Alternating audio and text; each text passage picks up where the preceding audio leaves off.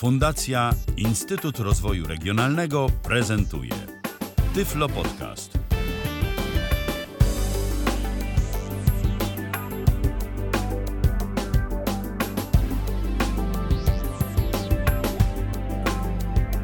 Kalendarzu mamy czwartek, to jest 30 dzień kwietnia 2020 roku. Witam bardzo serdecznie przy mikrofonie Michał Dziwisz, przy mikrofonie tym z pogłosem, bo teraz będziemy się łączyć z drugim mikrofonem bez pogłosu. Drugi mikrofonie bez pogłosu, daj głos proszę. Kłaniam się bez pogłosu, teoretycznie jakiś zawsze gdzieś tam jest. Tak, ale zdecydowanie mniejszy niż u mnie. Darek Marchewka dziś jest moim gościem. Cześć Darku. Witam Was wszystkich i pozdrawiam i życzę dużo zdrowia i zapraszamy do posłuchania dzisiejszego Tyflo Podcastu.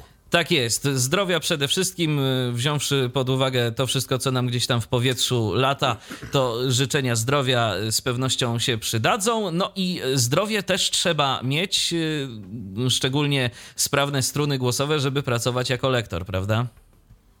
No, wypadałoby mieć dobre gardło, dobrze je nawilżać. Oczywiście e, warto, warto dbać o swój głos. Zwłaszcza jak się pracuje jako lektor, a również też o uszy warto dbać, jak się pracuje w dźwięku. To się wszystko zgadza. Warto też dbać o wytłumienie swojego pomieszczenia pracy i właśnie dziś o tym będziemy między innymi rozmawiać, bo dziś sobie porozmawiamy o zjawisku, o którym to różnego rodzaju czasopisma, e, takie jak chociażby Estrada i Studio i inne, to się rozpisują już od dawien, dawien dawna, czyli o zjawisku tak zwanego home recordingu, e, czyli o e, budowie takiego własnego, małego studia nagrań. Nie będziemy oczywiście dziś mówić o y, tworzeniu takiego studia y, wielkopowierzchniowego, takiego, y, które będzie nam, do którego będzie nam potrzebne specjalne pomieszczenie i tak dalej, i tak dalej. Tylko powiemy sobie kilka słów o tym, jak z własnego pokoju w domu stworzyć miejsce, w którym będziemy mogli nagrać swój głos, a nawet, bo w przypadku twoim, Darku, to jest y, chyba aż do tego stopnia, że ty nie tylko siebie nagrywasz, ale też innych nagrywasz, prawda? Tak, y, na początku rzeczywiście, o czym powiemy, tak, miało być to nagranie, miało być to mm, adaptacja pokoju pod studio nagrań lektorskich, czyli krzesełko, mikrofon, coś, żeby sprawiło, że nie będzie pogłosu i, i nagrywamy do reklamy. Natomiast jak się okazuje, pasja ta jest bardzo droga i wciągająca. No i na dzień dzisiejszy jak najbardziej można przyjść do mnie do studia, nagrać swój wokal, nagrać gitarę mm, e, i jakikolwiek instrument elektryczny. No nie mam warunków, żeby nagrać instrumenty naturalne, to znaczy e, klasyczną gitarę, czy, e, czy skrzypce, czy saksofon. E, warunki akustyczne mm, nie pod to były robione, bo jak najbardziej można, oczywiście, jak najbardziej można nagrać, ale róbmy rzecz profesjonalnie i ja, moje studio, e, spróbowałem sobie zbudować głównie pod wszystko, co związane z wokalem. Tak jest. Nasza dzisiejsza audycja, oczywiście, jeżeli słuchacie nas w tym momencie, czyli 30 kwietnia 2020 roku, jest na żywo, a to oznacza, że możecie do nas dzwonić, ale również i pisać. Dzwonić możecie e, za pomocą komunikatora Zoom, e, jeżeli chcecie uzyskać więcej informacji na temat tego, jak się do nas tam połączyć, a możecie i przez przeglądarkę, najlepiej przez Chroma, i przez aplikację mobilną, albo na mm, PC-ta, albo przez telefon nawet możecie do nas zadzwonić dzwonić za pomocą Zooma. Wszystko jest opisane na naszej stronie tyflopodcast.net ukośnik z oomy. Ten podręcznik odnośnie tego, jak się z nami połączyć, niebawem rozbudujemy, ale po prostu musimy mieć na to chwilkę. Ale nie tylko możecie do nas pisać, a właściwie nie, nie tylko możecie do nas dzwonić, możecie też i pisać. Człowiek szybciej myśli niż mówi i potem tak jest. Możecie do nas pisać również na naszych społecznościówkach, bo jesteśmy na żywo na Facebooku i na YouTubie. Na Facebooku Facebooku, na YouTubie mamy transmisję, pod tą transmisją są czaty i możecie na te czaty do nas pisać. Ja będę tam zaglądał od czasu do czasu i... Będziesz na czatach. Tak, będę na czatach, będę czatował i będę starał się informacje, które do nas będą spływać tymi drogami, również Tobie, Darku, przekazywać, bo zapewne będą jakieś pytania, no i będzie szansa, żebyś na nie odpowiedział, jeżeli ktoś na przykład tak nieśmiały trochę jest i nie chce z nami tu rozmawiać, y, tylko woli y, y, pisać po prostu, bo tak się pewniej czuje. Dobrze, to może od początku w ogóle. Jak zaczęła się ta twoja przygoda, jeżeli chodzi o działanie jako lektor? Bo tak jak wspomniałeś, najpierw to studio tworzyłeś z myślą o swoich własnych potrzebach i dlaczego właściwie, co spowodowało, że uznałeś w pewnym momencie, no że jednak to, co mam, czyli cztery ściany mojego pokoju, niewyciszone absolutnie niczym, to chyba jednak za mało. E, tak. No, zastanawiam się, jak, e, jak to zacząć, bo pytanie jest rzeczywiście e, bardzo trudne i to jest takie Nie pytanie... obiecywałem, że będzie łatwo. Tak, i to jest takie pytanie, które sprawia, że ja muszę trochę się odmłodzić i spojrzeć w moją wyobraźnię, czyli wyobrazić sobie, jak właśnie było kiedyś, kiedyś, to znaczy trzy lata temu zaledwie, albo aż. Yy, generalnie to było tak. Yy, jak wystartowałem z moimi usługami lektorskimi, yy, które jeszcze stawiały bardzo malutkie kroki, kroki powiedzmy ze żłobka. Teraz powiedzmy, że już no jestem po przedszkolu, może nawet jakaś pierwsza klasa. No ale to wtedy był żłobek. Wówczas y, zacząłem najpierw tak, y, na, najpierw dla treningu zacząłem sam nagrywać jakieś tam swoje wymyślone przez siebie, e, powiedzmy, produkcje.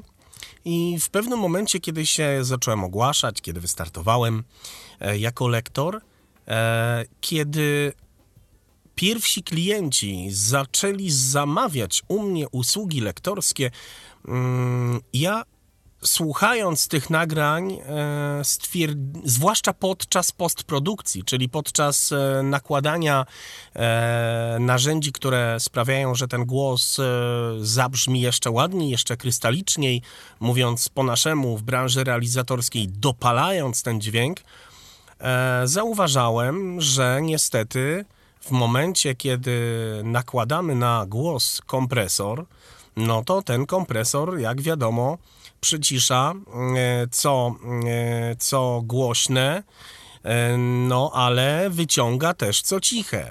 A co to oznacza dla mm, pokoju, w którym nagrywa lektor? To oznacza, że wszystkie niuanse, i te dobre, i te złe, niestety będą e, równie mocno i równie soczyście wyciągane przez e, narzędzia do obróbki dźwięku. A więc jakikolwiek pogłos, jakiekolwiek szumy w pomieszczeniu, jakieś odbicia, niechciane dudnienia, e, echo, potocznie tak, mówimy echo łopoczące, trzepoczące, wszystko to podczas obróbki dźwięku będzie bardzo mocno eksponowane. I e, jako, że podszedłem do sprawy na tyle profesjonalnie, na ile umiałem w tamtym momencie i też na ile było mnie stać, e, no nie pomagały mi techniki mikrofonowe, a że jak ja się zbliżę, jak ja będę mówił po cichu do mikrofonu, tak, siak, no to ten pogłos będzie mniejszy. Dla mnie on był mniejszy, ale on był. I niestety e, pomieszczenie, w którym teraz się znajduję, czyli moje studio, to był pokój totalnie się do tego nie nadający. To było e, bardzo, e, bardzo, bardzo takie dudniące i, i, taki pogłos był, jakbyśmy byli, nie wiem, no, na jakimś prawie że korytarzu. E, I właśnie to sprawiło to, czyli nie podobały mi się nagrania, brzmienie tych nagrań sprawiły, że e, chciałem spróbować jednak e, zaadop- zaadopto- zaadaptować pomieszczenie na studio. A z ciekawości, a co na to twoi klienci? Czy ty od klienta kiedyś usłyszałeś, panie Darku, ale pan to mówisz jak ze studni, to coś byś pan z tym zrobił. Czy klient taki statystyczny to w ogóle nie zwraca na to uwagi? Wyobraźcie sobie, że pierwsze moje zlecenie, mm, takie rzeczywiście, gdzie już wystartowałem ze stroną multilektor.pl, gdzie już wszystko było, cennik i tak dalej, i tak dalej. Pierwsze moje takie poważniejsze zlecenie to była prezentacja e, jakiejś wirtualnej centralki dla jednego z operatorów internetowych, dużego, bardzo, bardzo znanego. E, I właśnie też się tego bardzo obawiałem. E, No, ale cóż, jak się słowa rzekły, no to trzeba było coś nagrać. I nie, rzeczywiście nie usłyszałem od klienta, a to naprawdę e, no, mogłem usłyszeć, bo to zamówiła u mnie duża agencja reklamowa, która dla tego operatora właśnie robiła prezentację. Jakiś taki dość dłuższy explainer wideo to był i później jakaś chyba reklama na Face'a. Mm, No, po prostu w, w ruch poszły korektory, e, poszły częstotli- wywalanie częstotliwości, które odpowiadały akurat u mnie za te pogłosy. Mm, Ale to jest tak, Michał, od klienta tego nie usłyszałem, że jest źle, ale ja to słyszałem. I dla mnie to był wyznacznik, żeby działać dalej. No i też jest prawda taka, że okej, od części klientów możemy tego nie usłyszeć, ale y, to wszystko jest kwestią, do jakiego pułapu dążymy. Jeżeli zaczynamy mieć klientów coraz to większych, jeżeli naszymi klientami są ludzie, którzy się na tym znają i na przykład nagrywamy materiał y, dźwiękowy dla jakiegoś człowieka, który będzie to potem jeszcze obrabiał. Bo inna rzecz jest taka, jak ty musisz to zrobić wszystko sam, a inna rzecz jest, e, podejrzewam, taka, jak dostaje, jak dajesz tak zwaną surówkę, czyli po prostu nagrywasz y, głos i ktoś później nad tym pracuje. No to wtedy To już w ogóle jest- może być gorzej. Tak, to już w ogóle pierwsze wrażenie pójdzie, to będzie pierwsze chyba i ostatnie wrażenie. Jeżeli e, taką surówkę wyślemy osobie, która rzeczywiście się na tym zna, to niestety, jeżeli usłyszy mm, duży pogłos, z którym nie warto nic robić, to tak, to niestety.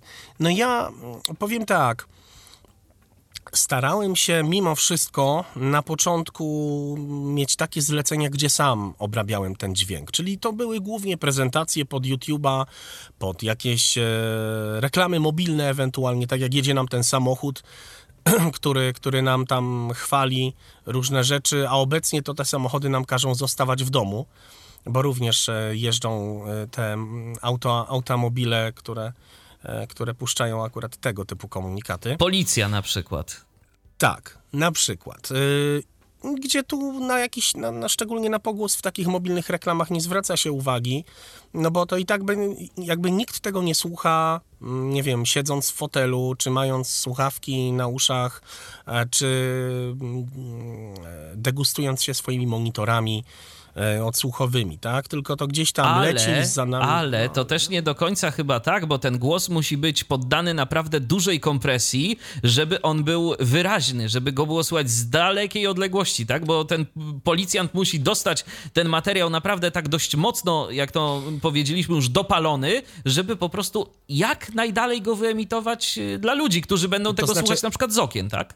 Y, To wszystko się zgadza, tylko, tylko e, właśnie te auta, głośniki tych samochodów to są głośniki, które głównie eksponują środkowe częstotliwości, więc tak na dobrą sprawę e, nie będzie to mieć dla szarego słuchacza jak, jakiegoś znaczenia. Natomiast nagrać reklamę do radia, gdzie również dźwięk się bardzo mocno kompresuje, gdzie radia słuchamy wszędzie i w kuchni, jak również mm, w odpowiednich dobrych głośnikach. I tutaj dając e, fundament dla realizatora w postaci bardzo źle zaadaptowanego lub w ogóle niezaadaptowanego pomieszczenia, no kopiemy pod sobą dołek. Dokładnie. No więc dobrze, stwierdziłeś, że coś trzeba zrobić. Coś trzeba zrobić. Zakładam, że miałeś już jakiś tam sprzęt. O sprzęcie sobie też zresztą pomówimy, ale skoro już zaczęliśmy od tego wytłumiania y, pomieszczenia i adaptowania go akustycznie do potrzeb lektorskich, to skupmy się na razie na tym temacie. Stwierdziłeś, że coś trzeba by było zrobić, no i okej. Co zrobić postanowiłeś, skąd brałeś informacje, no i jakiego typu to były informacje? Yy, wiesz co, Pie- pierwsze pytanie jeszcze raz. co postanowiłeś zrobić? To zrobić. znaczy, tak, Dobra. co postanowiłeś zrobić? No, wytłumić, okej, ale jak się w ogóle do tego zabrałeś? Zabrałem. Mhm. Co postanowiłem zrobić? Postanowiłem przede wszystkim e, najpierw to postanowiłem właśnie nie tyle wytłumić. Najpierw postanowiłem sobie e, zrobić jakieś stanowisko, które można by nazwać kabiną lektorską. I nie myślałem tutaj o kabinach lektorskich, e, które, które gdzieś tam możecie znać, czyli coś ala, e, nie wiem, ala brodzik pod prysznic, tylko troszeczkę większy, e, gdzieś tam wytłumiony, po każdej stronie obity tkaniną, bądź gąbką, bądź czasami niczym. Nie o takiej myślałem. Myślałem o, o tym, jak zrobić w pokoju taką część przy moim biurku, gdzie ja będę mógł coś nagrywać i nie będzie pogłosu.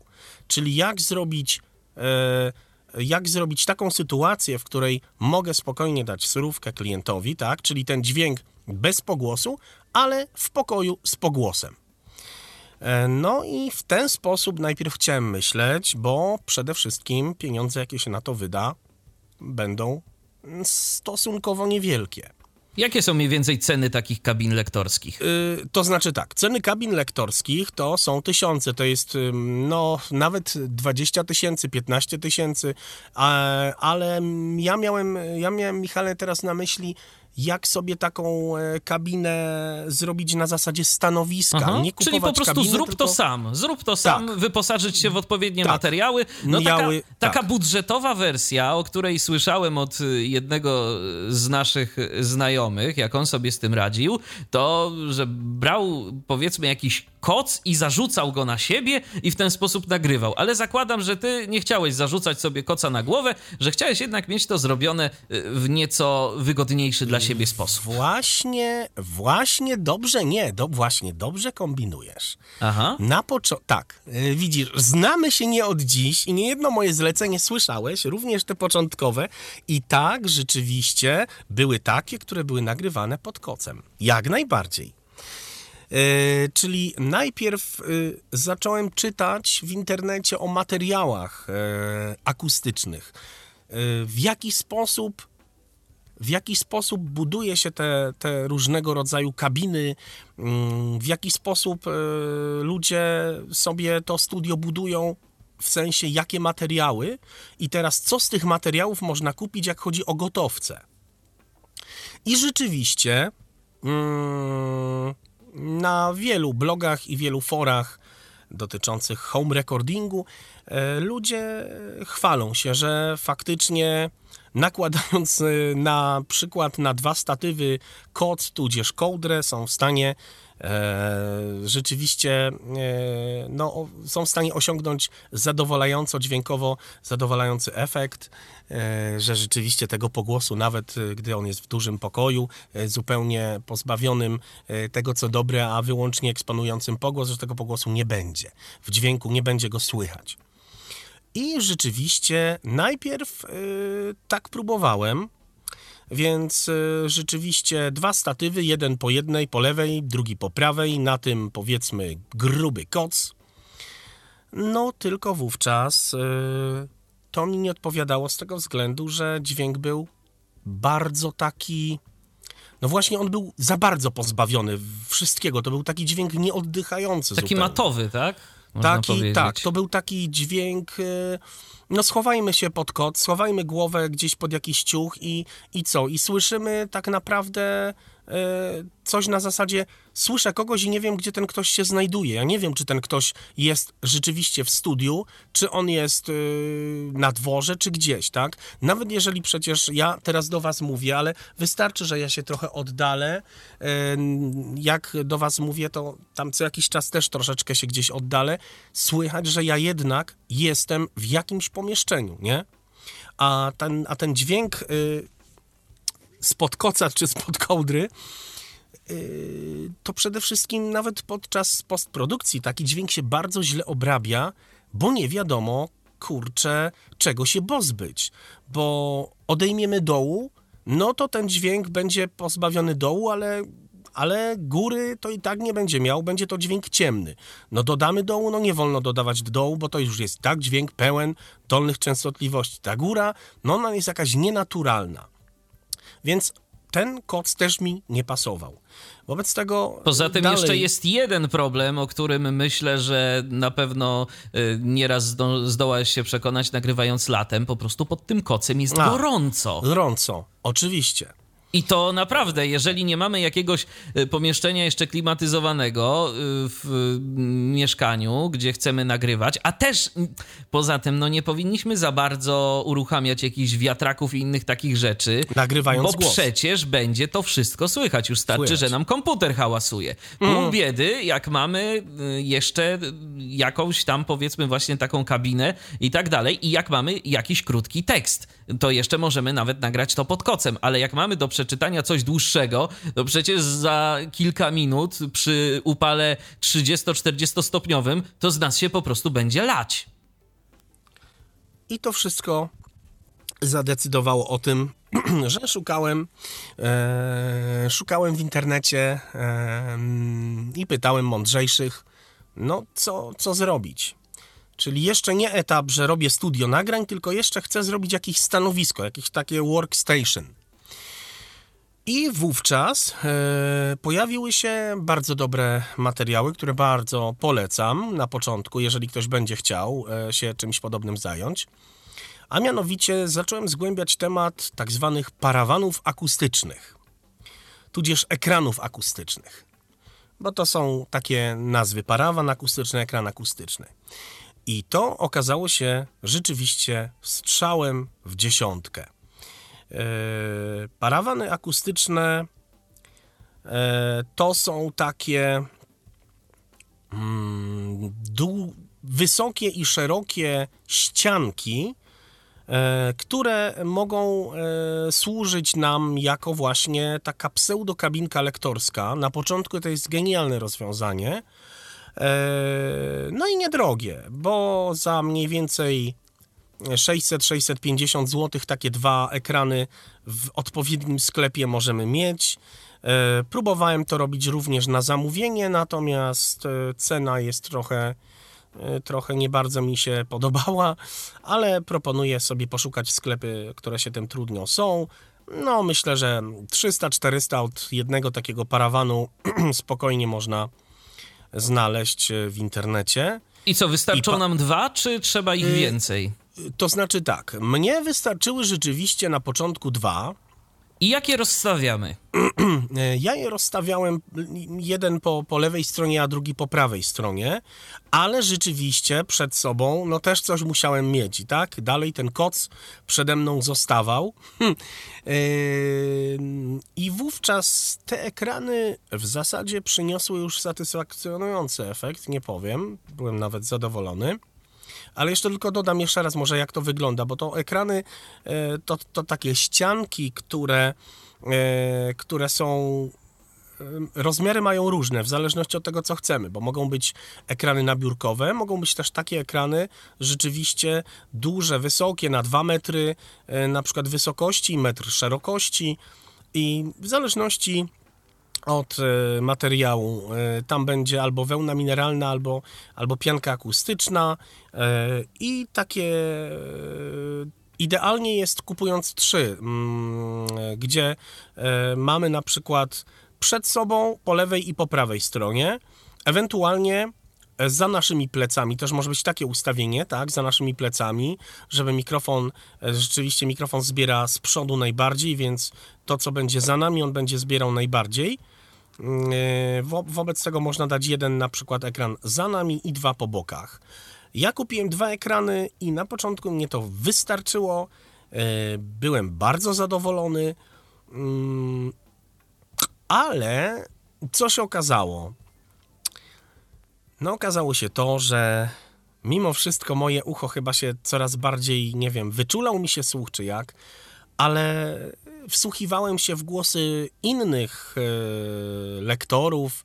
E, w, w momencie, kiedy mm, słuchałem, nie wiem, audiobooków albo, albo, albo innych e, jakichś profesjonalnych e, preze, prezentacji multimedialnych, ja e, chciałem coraz bardziej brnąć w, e, w to, aby, aby dźwięk był właśnie podobny do do studia nagrań jednak. Nie, nie żeby ten dźwięk był, e, e, żeby brzmiał jak studio nagrań, tylko żeby to był dźwięk ze studia nagrań. A czy umiesz opisać różnicę? Y, czym się różni ten dźwięk, który brzmi jakby był ze studia nagrań, a ten, Tak, który tak. brzmi jak po prostu w studiu nagrań, że, który jest ze studia nagrań? Tak. Różnica jest przede wszystkim taka, że dźwięk w studiu nagrań jest wyrównany. E, To znaczy, że w- momencie, kiedy e, w momencie, kiedy odwrócimy się od mikrofonu w jakąkolwiek stronę, nie zmienia nam się ten pogłos, tak? Ja jestem oddalony tego mikrofonu, ale tak naprawdę nie ma sytuacji, w której to echo jest większe, bardziej słyszalne, e, czy jakieś częstotliwości bardziej nam emanują, czy jest więcej góry, czy więcej dołu. A w momencie, kiedy jakby ta charakterystyka jest w miarę wyrównana, a w momencie, kiedy nagrywamy pod kocem, czy nagrywamy, że mamy po lewej jakiś ekran, a po prawej nic i tak dalej, to każde, każde inne ustawienie się do mikrofonu podczas nagrania będzie słychać y, podczas obróbki, że w momencie, kiedy my sobie czytamy raz, dwa, raz, dwa, raz, dwa, raz, dwa, trzy i delikatnie się ustawimy, to w momencie, kiedy jest nieprzystosowane pomieszczenie, będzie to słychać w nagraniu i jeżeli my e, rozmawiamy, my mówimy teraz, tak? Ja sobie teraz mówię, ale ja się trochę oddalę od tego mikrofonu i mówię teraz, to też słychać. Ale zdecydowanie w postprodukcji łatwiej sobie z tym poradzić, niż nagrywając pod kocem i z jednym ekranem i gdy my też zrobimy taką sztuczkę, że się oddalimy od mikrofonu. Po prostu jest więcej roboty. Im lepsze pomieszczenie, tym mniej roboty w postprodukcji. No tak, bo mamy tu taką sytuację, że jeżeli ty się oddalasz albo przesuniesz, przechylisz głowę na lewą bądź na prawą stronę, to po prostu trochę znika ci e, tej góry z mikrofonu, a jak się oddalasz, no to jeszcze ewentualnie jesteś cichszy. Ale teraz robimy taki eksperyment, że na przykład ja mówię teraz, ja jestem dość blisko mikrofonu, no bo muszę być ze względu Tak. na charakterystykę mojego pomieszczenia, a właściwie brak sensownej tej charakterystyki. E, Ale teraz jak się oddalę, to proszę bardzo. Wow. O, właśnie w tym momencie nie dość, że jestem ciszej, to jeszcze jakbym był z jakiejś, no wręcz yy, Studni. hali górskiej, tak? Powiedzmy. O, zwrotka nam ładnie zadziałała, brawo dla Zuma. Tak. Y, tak, jakbyś był przede wszystkim, wiesz co, nawet, nawet nie zwróciłem na to uwagi u ciebie wcześniej. E, masz jednak dużo dołów w tym pomieszczeniu. Byłoby jednak co robić z pułapkami basowymi. A no widzisz. E, bo tutaj przed, poza anteną ci mówiłem wcześniej, że, Że nie masz nie. tak dużo dołu. Mhm. Nie, jest. No i właśnie to jest to, co mówię, Być tak? może to Jak- wiesz, być może to tak. jeszcze nam Zoom tu dodatkowo coś wyciąga za pomocą tych Tak. swoich algorytmów, y, które troszeczkę ten dźwięk poprawiają. Natomiast no faktycznie u, u, mnie, i to ja od razu mówię, y, u mnie pomieszczenie kompletnie nie jest przygo- przystosowane Nie, nie jest. akustycznie, ale już mówię dlaczego. I to też y, może być taka mm, sugestia dla naszych słuchaczy w zależności od tego, co chcemy robić. Bo jeżeli na przykład macie zamiar y, zajmować się lektorką, Bezwzględnie trzeba zadbać o to, żeby ten, y, żeby to pomieszczenie wyciszyć. Jeżeli macie zamiar kogoś nagrywać, no to zdecydowanie tak. Ale jeżeli macie zamiar zajmować się podcastingiem, jeżeli macie zamiar prowadzić na przykład audycje, tak jak ja, no to oczywiście studia radiowe profesjonalne są wytłumione. Ale powiedzmy sobie szczerze, jeżeli prowadzimy audycję, w której mamy jakiś podkład, w której mamy gości, którzy też są jakoś tam powiedzmy zaszumieni z różnych tego typu y, miejsc, to no już można się zastanawiać nad tym, czy iść w to wytłumianie, czy na przykład po prostu mówić dość blisko mikrofonu, yy, zaopatrzyć się w taki mikrofon, który będzie zbierał raczej to, co jest przed nim i po prostu nie mm, generować jeszcze dodatkowych kosztów, a w takiej sytuacji, a w sytuacji robienia audycji tego typu, jak y, robię na przykład ja i w sytuacji takiej y, pracy jak ja, no to też jednak y, musimy zainwestowa- zainwestować trochę gotówki w inne rzeczy, niekoniecznie wytłumienie, ale też sprzęt y, tego typu, którego na przykład no, Darek nie ma potrzeby kupować, bo on musi kupować sobie zupełnie inny sprzęt do jego pracy. Więc to tak tylko moja uwaga taka na marginesie. Oczywiście fajnie by było, jakby tego pogłosu u mnie nie było, natomiast no, nie rozpaczam, że go mam. Ale w Twoim przypadku można by zastosować, mm, zrobić sobie tak zwany pokój odsłuchowy. I również y, polepszyć sobie, poprawić sobie jakość y, tego pomieszczenia i troszeczkę można pobawić się w y, adaptację, ale pod względem salonu odsłuchowego i to i to kiedyś warto by w Twoim przypadku zrobić. A to się zgadza. ani- To się Ani zgadza. dużych nakładów, ani nie trzeba całego pokoju, z pokoju robić studia, mm, tylko troszeczkę na, w, tych, w tych miejscach, w których ty siedzisz, robiąc audycję, można troszeczkę się pobawić e, materiałami akustycznymi i e, delikatnie sobie to pomieszczenie e, zmodyfikować. No i Natomiast prawdopodobnie również uzyskałoby to lepszy efekt, jeżeli chodzi o transmisję mowy, tak? Prze, przestały Mhm. być, by być tu jakieś tam zauważalne gdzieś tam pogłosy czy inne tego typu niedogodności. No to się wszystko zgadza, to, to, to masz rację, absolutnie. Ale chcę jeszcze tylko właśnie wrócić do, do, do tego, co mówiliśmy e, kilka minut temu, mianowicie e, to, co powiedziałeś, że czym się różni ten dźwięk, tak? Studio, a, a, a, a udawanie studia. Właśnie, że, e, że nawet ty w tym momencie, nie mając studia, Gdybyś sobie po, po jakiejś tam swojej, nie wiem, lewej stronie dał jakiś ekran, a po, a, po, a po prawej koc, to i tak, gdybyś wstał od mikrofonu, to będzie u ciebie eksponowała ta góra i, i takie dudnienie na dolnych częstotliwościach. Oczywiście, A- że tak, bo ten mikrofon tak. będzie zbierał poniekąd ten dźwięk, który będzie się Jaki gdzieś tam jest. odbijał za kocem, tak? Dokładnie. On właśnie. przecież wyjdzie za ten koc On wyjdzie. i, i tak czy inaczej będzie słyszalny. Dokładnie, a, a właśnie studio ma to do siebie, że tak jak mówię, u mnie nie słychać e, żadnych częstotliwości bardziej. Po prostu słychać, że ja jestem dalej czy bliżej od mikrofonu, ale ta charakterystyka się nie zmienia. Nie ma więcej dołu, tak? Nie ma jakiegoś dudnienia. Gdziekolwiek będę w tym pomieszczeniu, nie ma rezonansów, jakichś basów, jakichś takich rzeczy mm, drażniących. A Zgadza się. Co, a co za tym idzie? I to jest no to właśnie to sprawiło, że ja poszedłem w studio, że, że ja po prostu nie chciałem sam tego obrabiać, a tym bardziej nie chciałem komuś dawać takiej paskudnej roboty, że zrobienie reklamy zamiast zająć, nie wiem, e, zająć komuś obróbka chwilę, to zajmowałaby dwa dni. To się wszystko zgadza. No więc dobrze, mamy już etap parawanów za sobą. Y, Ja jeszcze zapytam cię już y, na tym etapie, bo wspomniałeś, że szukałeś, pytałeś y, mądrzejszych, tych z większym doświadczeniem, jeżeli chodzi o adaptację pomieszczeń i o przygotowanie sobie w ogóle jakichkolwiek materiałów, które będą nam te pogłosy tłumić. No to gdzie pytałeś? Czy możesz naszym słuchaczkom i słuchaczom polecić jakieś takie miejsca, gdzie uzyskamy rzetelną wiedzę i gdzie się po prostu dowiemy czegoś mądrego w tym zakresie.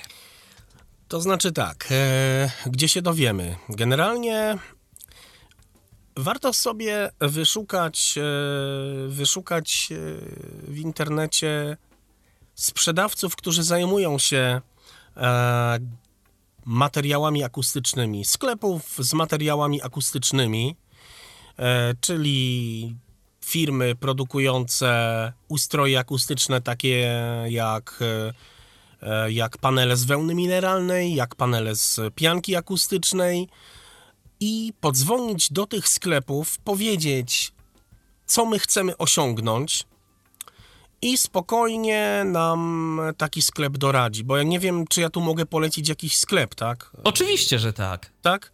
Okej. No więc e, zobacz, jakby w, internecie, e, szukając tych różnych rozwiązań, e, mając już dwa parawany z wełny mineralnej, które sobie do dziś bardzo cenię e, i dalej je mam, znalazłem oczywiście Znalazłem oczywiście wiele o materiałach w internecie, o materiałach typu pianka akustyczna, gąbka, piramidka.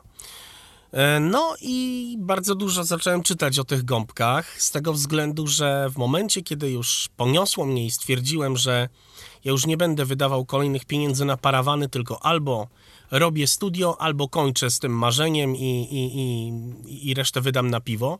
Więc w momencie, kiedy stwierdziłem, że ja robię studio, ja będę miał po prostu studio nagrań to zacząłem coraz więcej czytać o panelach akustycznych z wełny mineralnej i o panelach akustycznych z gąbki, z e, pianki akustycznej. Czym to się różni, jakie są, jak to wygląda i tak dalej, i tak dalej. I na przykład okazało się, że sklepem, w którym mogę kupić e, pianki akustyczne, jest sklep Sound Solutions Wrocław. A ja właśnie jestem z Wrocławia. Czyli blisko miałeś. tylko- Mogłeś sobie Czyli iść blisko miałem. i wszystko obejrzeć, odsłuchać być może nawet jakoś. No nie, niestety Nie? tak dobrze nie. Niestety tak dobrze nie, ale rzeczywiście mogłem sobie obejrzeć, po, więc pojechałem. E, obejrzałem sobie różnego ro- rodzaju pianki akustyczne, jak to wygląda, jak się to montuje. E, I wówczas e, stwierdziłem rzeczywiście, że moim głównym, moim głównym e, źródłem, e, w które pójdę, jak chodzi o e, przystosowanie mojego pomieszczenia, rzeczywiście będą pianki akustyczne. e, Z jednego prostego względu. Tak jak pisałem na różnych źródłach e, przed emisją tego podcastu, ja chciałem zrobić to sam. Przede wszystkim jak najwięcej chciałem zrobić sam, dlatego że nie, jakby ja jestem taką osobą, że e, jeżeli tylko mogę zrobić coś sam, mimo że nie widzę, to wolę to zrobić. A studio, gdzieś tam i dźwięk, to były moje marzenia. E, Ja się tym interesowałem od e, małego dziecka i w momencie, kiedy była możliwość spełnienia swoich marzeń, zrobiłem tak, aby powiedzieć sobie, że zrobiłem to sam. Tu mamy pytanie od Michała. Pod jaki numer telefonu podczas audycji można zadzwonić? Michale, tyflopodcast.net slash zoom. Tam znajdziesz wszystkie namiary, łącznie z numerem telefonu. Najlepiej wejdź sobie tam ze smartfona i od razu się wklikasz y, na numer telefonu, który cię połączy do nas, y, więc jeżeli masz, masz ochotę zadzwonić, no to zapraszamy, a jeżeli nie, to możesz zawsze nam po prostu coś tu y, ciekawego napisać na Facebooku, bo właśnie takie pytanie dotarło tą drogą. Jak w ogóle te pianki akustyczne mm, wyglądają dla tych, którzy w dla tych, którzy nie wiedzą, Darku? Jak, jak to wygląda? Momencik, momencik, dobra? Aha, dobrze. No tak, to jest audycja na żywo, więc wszystko zdarzyć się może, różne rzeczy się dzieją, ale mam nadzieję, że za moment y, wrócimy. O, już jesteśmy. Bardzo przepraszam, ale trzeba było tutaj e, się troszeczkę e, odwrócić. Okej. No, w każdym razie jak wyglądają? Generalnie tak, e, na rynku, e, na rynku główną, teraz kluczową wartość podczas tworzenia studia nagrań właśnie to są pianki akustyczne i teraz ja nie, absolutnie nie chcę powiedzieć, że one są lepsze bądź gorsze, tylko one są bardzo, bardzo popularne, a są popularne, bo są tanie, i e, ponieważ e, dosłownie wszędzie można je zamontować. A jak montuje się to za chwilę? Jak pianka wygląda? Pianka akustyczna w dotyku przypomina gąbkę. Mm, Gąbkę taką, jaką myjemy naczynia, y, gąbkę, jaką się myjemy, tylko zasadnicza różnica to materiał, z którego jest wykonana. Wykonana, pia- pianka akustyczna jest wykonana i to jest bardzo trudne słowo, słuchajcie. Gąbka po, poli, poli co? Ja to mam gdzieś zapisane. Muszę sobie to, słuchajcie, przeczytać, bo to jest bardzo trudne słowo. Okej, a zaraz będę miał dla ciebie jeszcze kolejne trudne pytanie, bo, bo przyszło, ale to najpierw uporajmy się z tym jednym. Poli... O Jezus Maria, słuchajcie, to jest tak trudne słowo, że naprawdę. Polieu... Polieuteranowa, no kurczę, no sobie... Nie, nie da rady, nie da rady. Dobrze, no to w takim razie y, Nie da rady, naprawdę. To jest strasznie trudne słowo. No w każdym razie, mm, to jest materiał, e, z którego, e, z którego tworzy się te e, gąbki, pianki akustyczne. Różnica jest przede wszystkim taka, że gąbka, aby mogła mieć właściwości akustyczne, musi mieć odpowiednią gęstość. I tam stosuje się gąbki akustyczne o gęstości 130 lub 104 140 kg na metr kwadratowy. Dla osoby niewidomej, czym to się różni? Czy w dotyku gąbka bardziej gęsta, a mniej gęsta? Czy jest w dotyku różnica? Niestety, słuchajcie, nie ma. E, nie ma, a skąd wiem? A stąd, że e, zaopatrywałem się w różnych sklepach. Później, jak już coraz bardziej inwestowałem w to studio, e, to zaopatrywałem się później w inne pianki akustyczne w trochę lepszej jakości i mam styczność z pianką, która jest mniejszej gęstości i większej gęstości. Mam piankę, która ma 130, e, a mam 140, tak? I naprawdę uwierzcie mi, nie w dotyku, nie o dotyk tu chodzi musi tu chodzić o kwestię spieniania, e, wielokrotne spienianie, tak? Chodzi o to, że e, wy, wykonanie tej gąbki polega na tym, że ma, e, maszyna rozdrabnia e, blok e, pianki akustycznej, potem go znowu spienia, potem znowu rozdrabnia i ponownie spienia. Tak to jakoś, tak, tak, tak jest w kwestii produkcji. I Podobno najważniejsza w piankach akustycznych jest gęstość, czyli to jest taki główny parametr. I wyglądają tak, że są to gąbki takie w dotyku miękkawe. Yy, to tak z poziomu osoby niewidomej mówię teraz, tak? W dotyku jest to bardzo pianka taka yy, miękka, no bo ma za zadanie pod wpływem ciepła, gdy, gdy się mm, energia akustyczna pod wpływem ciepła się zmienia, gąbka ją pochu, pochłania, e, pochłania odbicia przede wszystkim, tak? Niweluje te odbicia pod wpływem swojego materiału, swojej struktury. Więc wyglądają jak gąbka, tylko taka mięciutka, piankowa mm, e, i są różnego rodzaju te pianki. Są panele różnej grubości, od 3 cm do 8 cm e, i różne kształty. kształty I to jest piramida. tak, że im grubsze, tym lepsze, czy niekoniecznie? E, powiem tak. E, generalnie warto powiedzieć, że w ogóle zanim zaczniemy myśleć o studiu, E, to nie warto być takim wariatem jak ja, tylko najpierw powierzyć, powierzyć komuś, profesjonalistom, profesjonalistom w zakresie akustyki dźwięku, pomiar akustyczny i wówczas właśnie mm, pomiar polega na tym, żeby sprawdzić, gdzie my mamy na, naprawdę te pierwsze odbicia i, i najpierw tam panele za, zamontować. I wówczas właśnie nie będzie trzeba im grubsze, tym lepsze. W moim przypadku E, I nie żałuję. Dziś, gdybym robił, robiłbym tak samo. E, to ucho było moim pomiarem. I rzeczywiście w moim przypadku e, tak, ja mam bardzo dużo tej pianki akustycznej, właśnie po 8 cm, czasem nawet więcej. I w moim przypadku tak, im grubsze, tym lepsze.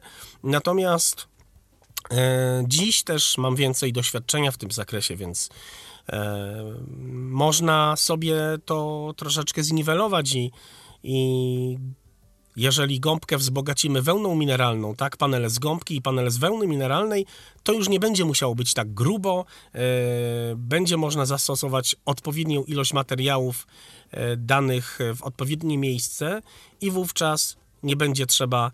E, także odpowiadając na Twoje pytanie, czy im grubsze, tym lepsze, e, może tak mm, trzeba wiedzieć, ile jakiego materiału w jakim miejscu zastosować. Wtedy nie będzie trzeba jakoś e, iść w grubość. Wspomniałeś o pomiarach, no to teraz moje pytanie, ale kto nam takie pomiary będzie w stanie wykonać? Czy na przykład, jeżeli mamy sklep, y, który sprzedaje tego typu rzeczy, to czy tam możemy liczyć, że będą fachowcy, jeżeli mamy tyle szczęścia mhm. jak ty, że mamy ich w tym samym mieście, że ktoś do nas podjedzie i zrobi nam y, taki pomiar i coś doradzi? Czy to jest raczej tak, że trzeba wezwać po prostu osobnego fachowca, on nam zrobi mhm. z tego jakiś raport i później idziemy z tym do sklepu i oni już nam nam coś y, podpowiadają na podstawie tego raportu. Więc powiem tak, y, a tylko jeszcze tak na marginesie jakieś pytanie mieliśmy, tak? Od kogoś? Tak, mieliśmy, zaraz je zadam, bo chciałbym ten Aha. temat y, skończyć. Skończyć.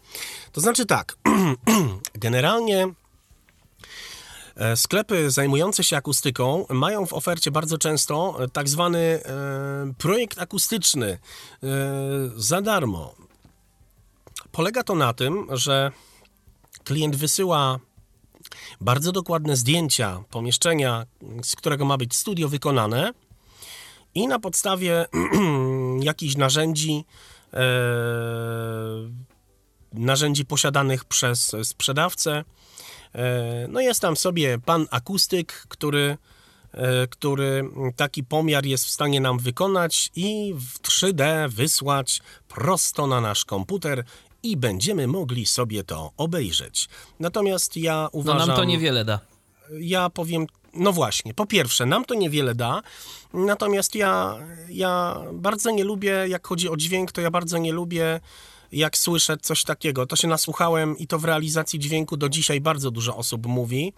Ja tutaj widzę, o, na wykresie widać, no tutaj z tego co widzę, te częstotliwości, a ja nie widzę, nie zobaczę i mam gdzieś poglądy na temat dźwięk, a widzenie. Dźwięk się słyszy, a nie widzi. To, że dźwięk widzimy, to jest drugorzędna kwestia dźwięku. Dźwięk to jest słyszymy. Słyszymy to, co jest dźwiękiem. Dlatego ja e, odradzam, wręcz nawet osobom widzącym, głośno i wyraźnie odradzam pomiary akustyczne robione wyłącznie e, poprzez projekty, e, projekty, w których e, akustycy są w stanie nam e, dostarczyć e, projekt, który polega na wizualizacji wraz z ilością materiałów, jakie mamy zastosować dla naszego studia. Są to oferty bardzo popularne w internecie i ja nigdy nie chciałbym mieć takiego studia, więc ucho jest najlepszym wyznacznikiem. A jeszcze jak mamy ucho i wiedzę, ja tej wiedzy wówczas nie miałem za dużo, ale miałem bardzo mądrych i pomocnych kolegów, e, którzy może nie mają studia, ale mają swoją wiedzę i też bardzo dziękuję ludziom, który, którzy gdzieś tam mi pomogli. Natomiast e, e, kwestia jest taka, że no, no, no trzeba słyszeć i, i w taki sposób to sobie. To znaczy, wiesz, w ogóle zaskoczyłeś mnie mówiąc o tym, że ktoś nam jest w stanie wykonać jakiś taki projekt tego studia tak, bez. Tak jakiejkolwiek bytności tam i zarejestrowaniu tych pogłosów, że to wszystko na podstawie zdjęć. No dla mnie to jest takie aż niewiarygodne, bo ja rozumiem, że ktoś na przykład przyjdzie nam z jakąś aparaturą, tak, z jakimś mikrofonem, sobie stanie tak, na środku tak. tego pomieszczenia, poklaska, czy tam coś zrobi, pomierzy i tak dalej, i na podstawie tego mm, będzie w stanie określić, co tu można, gdzie i jak, ale że na podstawie zdjęć, no to do głowy by mi nie przyszło. To jest, e, słuchaj, no to jest bardzo popularna teraz e, oferta, chociażby jedna z najbardziej chyba popularnych firm produkujących pianki akustyczne, firma, e, w której 90% stacji radiowych się zaopatruje i więcej nie chcę mówić. E, między innymi oni taki pomiar proponują z Afriko i w zasadzie każda firma. Ja powiem tak, czy to jest wiarygodne? No dla mnie nie jest, natomiast z punktu akustycznego może to być wiarygodne o tyle, że e, robimy zdjęcie, w którym mamy meble, pod jakim kątem te meble są ułożone, gdzie jest róg, gdzie nie ma rogu, gdzie jest płaska powierzchnia pomieszczenia, gdzie nie jest płaska, pod jakim kątem co pada, pod jakim kątem pada fala dźwiękowa i tak dalej, i tak dalej. Natomiast no precz teoretykom. Dźwięk się słyszy, widzi się świat, dźwięk się słyszy i to jest moja teoria. To teraz przejdźmy do zagadnienia praktycznego, które e, zadał nam Grzegorz, e, słuchacz Grzegorz na Facebooku. E, chciałby się dowiedzieć, jak można zniwelować dźwięk szumiącego komputera, bo ma mikrofon, mhm. konkretnie nawet podał tu model mikrofonu, no popularny dość sprzęt, czyli Blue Yeti, ale niestety ten mikrofon Blue Yeti zbiera mu dźwięk szumiącego komputera. Co on może zrobić, żeby było lepiej? To tak, e, sposobów jest kilka. Mm, w zależności od tego, do czego Grzegorz e, stosuje swój, e, swój mikrofon, bo jeżeli stosuje mikrofon do nagrywania śpiewu, no to najlepiej zdecydowanie no, nagrywać ten śpiew będąc jak najdalej od komputera. No właśnie taka moja była pierwsza myśl, kupić dłuższy kabel po, po prostu, prostu. I, i się odsunąć. Mm, jeżeli, jeżeli nagrywa mm, dźwięk, który nie musi być jakoś dobrze słyszalny, yy, bo będzie to, nie wiem, rozmowa na Skype'ie albo, albo jakiś tam raz na jakiś czas nagrywanie podcastów, które mm, nie, nieważna tam jest jakość dźwięku, no to kupiłbym jakiś tani mikrofon dynamiczny, naprawdę jakąś zabawkę za 100 zł. A jeżeli nagrywa dźwięk jakikolwiek i on ma być dobrej jakości i chce zostać przy Blue Yeti, no to e, przede wszystkim najpierw zadbać o dobrą obudowę e, komputera, bo dobre obudowy to znaczy ja mam tanią za jakieś, nie wiem, 240-250 zł, a obudowa plus dobry komputer działa cuda. U mnie też komputer e, chodzi, mam go bardzo blisko, bo tutaj. E, I naprawdę warto najpierw wydać dobre pieniądze na, na dobre chłodzenie i dobrą obudowę. A jeżeli nie chcemy i kolega będzie chciał mieć taki komputer, jaki ma e, i Blue Yetiego też, no to niestety należy wyposażyć się w, w pluginy, które Służą do eliminacji hałasu, wszelakich szumów. Również są takie, które eliminują właśnie z dźwięku e, jakieś e, nam zakłócenia tworzone poprzez maszyny, czyli poprzez komputer, poprzez e, monitor, poprzez dźwięk jakichkolwiek inny niechciany. Tylko tu warto od, od razu powiedzieć, że każda nawet najmniejsza ingerencja w dźwięk, już nagrany, tak, w surówkę, rusza nam ten dźwięk, więc tak naprawdę pozbywając się e, szumu, e, pamiętajmy, że pozbywamy się razem z tym szumem pewnych partii dźwięku. Tak, częstotliwości z naszego głosu, czy tam z naszego nagrania, które są. To nie jest oczywiście tak, że, że oczywiście, że, że razem z szumem pozbawimy się, nie wiem, do dolnych częstotliwości, tak, że nawet, że nagle facet, który ma e, bas, e, odszumimy, bo mu komputer huczy i nie będzie miał basu. Nie, nie. Ale pamiętajmy, że będzie to gdzieś tam słyszalne, tak, że mm, musimy mieć dobry plugin i w odpowiedni sposób go ustawić, żeby, żeby rzeczywiście plugin e, pozbył nam się z dźwięku huczenia komputera. No niestety smutna prawda jest taka, że im bardziej ta wtyczka ingeruje w dźwięk, który dostaje, im bardziej agresywnie musimy jej użyć i mm, jeżeli ta wtyczka no nie jest jakiejś e, dobrej jakości, no to niestety możemy się spodziewać tego, że nam po prostu ten dźwięk bardziej popsuje. Taki bardzo wyraźny przykład tego, jak to działa, to są chociażby mm, wszelkiego rodzaju odszumiarki w mikrofonach komputerowych i w kartach dźwiękowych pod y, Windowsami. No przecież to, co one niekiedy robią z nawet y, całkiem dobrymi mikrofonami, ale na jakichś takich domyślnych ustawieniach, których za bardzo nie można zmienić, to woła o pomstę do nieba. Oczywiście czasem są takie mikrofony, które po prostu absolutnie muszą mieć włączoną taką odszumiarkę, bo y, w przeciwnym wypadku słyszymy jeden wielki szum i, i nic poza tym i wtedy rzeczywiście te mm, algorytmy się sprawdzają, ale naprawdę czasem tego typu efekty więcej psują niż naprawiają. Tak, ja myślę, że na początku spróbowałbym starej sztuczki sprzed lat, która do dzisiaj, e, którą do dzisiaj się stosuje i stosować będzie, czyli jakąś bramkę szumów. E, jeżeli to nie pomoże, no to, to dopiero wtedy zastanowić się nad innymi rozwiązaniami, które podałem. E, ale myślę, że zacząłbym od bramki szumów, właśnie nie od odszumiacza typowego, tak, nie od jakiegoś noise reduction, tylko najpierw nałożyć bramkę szumów i oszukać w ten sposób ucho, no bo bramka, jak wiadomo, działa na tej zasadzie, że mm, e, ten e, mówiąc kolokwialnie, bo nie o bramkach teraz mówimy, powiedzmy niechciany dźwięk, załóżmy dźwięk cichy, powiedzmy, tak go nazwijmy. Ten dźwięk cichy nam wywala, tak, Wy, wycina w ogóle. No ale to tak bardzo powiedziałem nieprofesjonalnie. O bramkach sobie może kiedyś e, powiemy, bądź, bądź ktoś inny powie, no tutaj w naszym podcastowym środowisku mm, zawodowców nie brak. Ale myślę, że na początku spróbowałbym z bramką szumową. Jak dobrze kojarzę potrzeby kolegi Grzegorza i zresztą on tu napisał, że nagrywa rap, więc y, no w jego przypadku z podkładem to, znaczy tak. to może i ta bramka by nawet Właśnie. zdała egzamin.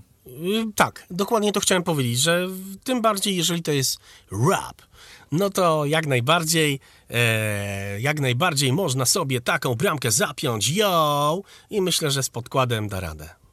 Tak jest. A my wróćmy do e, pianek akustycznych, tak, czyli do tych, do tych piramidek, e, bo jak, do, jak dobrze kojarzę, to właśnie e, takie są na wyposażeniu twojego studia. Miałem je okazję oglądać. Rzeczywiście to są takie, proszę państwa, piramidki, które e, gąbczaste takie piramidki, które po prostu udarka to na każdej ścianie w zasadzie się znajdują. E, No i kuszą, Ja i kuszą kota. I kuszą kota, bo Tak. ko, kot się lubi po tym wspinać. To tak e, na marginesie. Jeżeli ktoś ma kota, to musi po prostu też e, e, Ale nie wziąć... mój jest dobrze wytresowany. Aha. Dobrze wytresowany.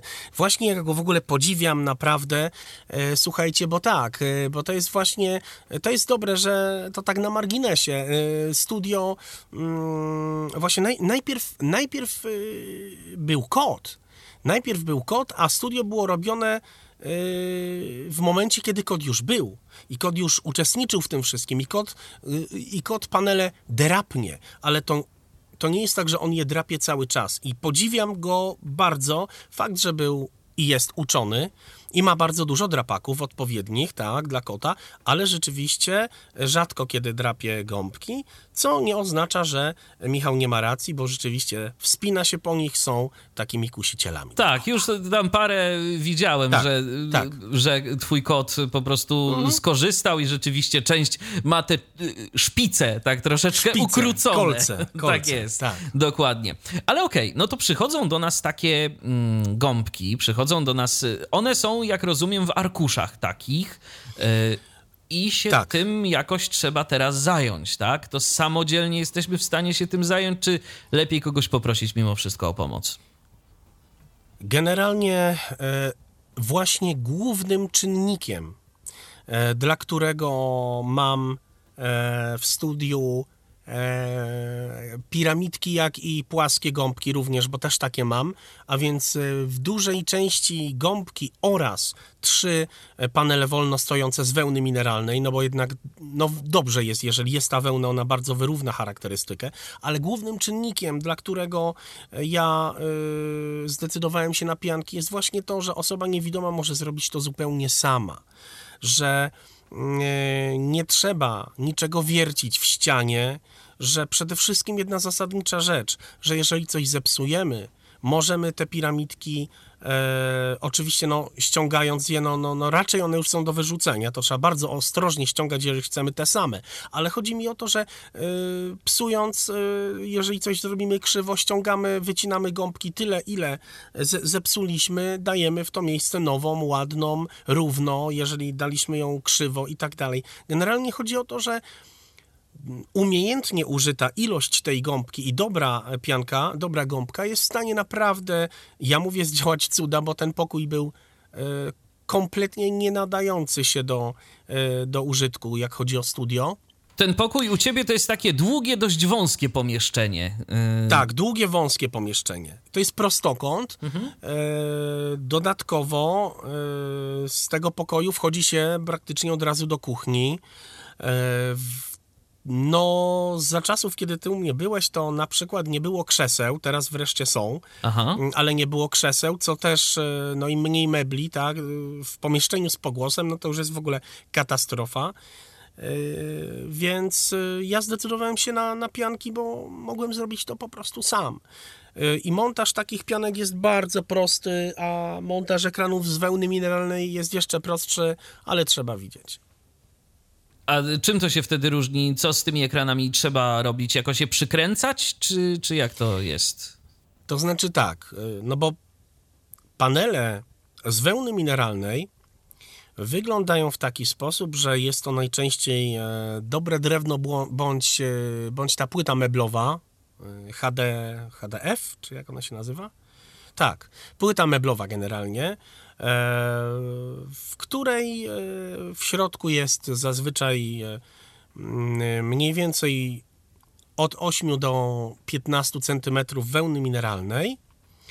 E, Wówczas e, taka wełna zamykana jest jeszcze w tkaninie zabezpieczającej, czyli w jakiejś tkaninie, żeby to zabezpieczało przed pyleniem.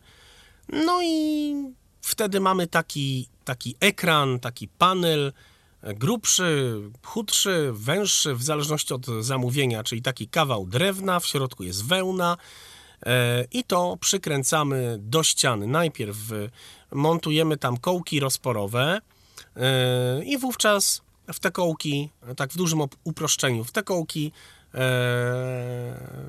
montujemy, zawieszamy te panele. Mówiąc najprościej, one wiszą tak jak obraz na ścianie, czyli na przykład albo na jakimś gwoździu, albo na kołkach rozporowych, e, no jak kto tam chce. Natomiast e, powiem tak, ja postanowiłem wówczas, że nie będę wynajmował sobie kogoś, e, kto będzie moim okiem i będzie mi wieszał 15 paneli.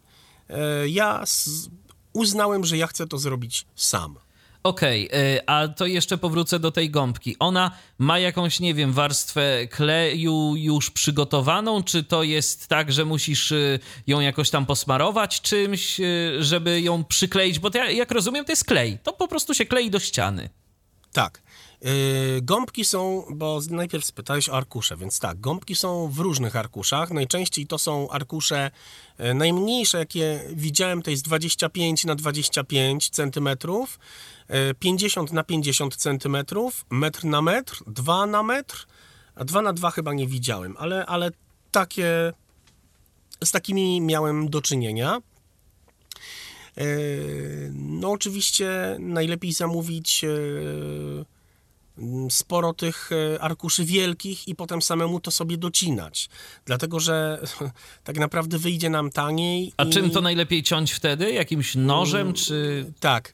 Yy, więc yy, to najlepiej na tej zasadzie. Ja robiłem różnie. Miałem kilka arkuszy dużych, ale, ale też miałem takie pół na pół, czyli 50 na 50 centymetrów, bo łatwo się to przykleja. I wówczas e, tak, kupić sobie mm, nożyk taki do tapet powiedzmy, czy, czy do tapicerek i wtedy mm, i tu tak, dla osoby niewidomej rzeczywiście z praktycznego punktu widzenia, już pominę akustyczny, z praktycznego rzeczywiście lepiej mieć, jeżeli się e, chce pakować w pianki akustyczne piramidki, bo jeżeli chcemy to sami dociąć, nie będziemy mieć żadnego problemu i równo dotniemy, no bo będziemy szli po e, linii piramidek.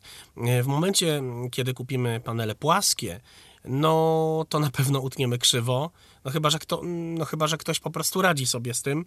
Ja na pewno na pewno krzywo bym te pianki ciął i, i nie wyglądałoby to ładnie. Zresztą i tak e, muszę przyznać, że trochę błędów popełniłem. E, pewne rzeczy były krzywo, tak, były gdzieś tam mimo wszystko wizualnie nie za bardzo i teraz jestem na etapie małej modyfikacji tego studia, tak w ogóle.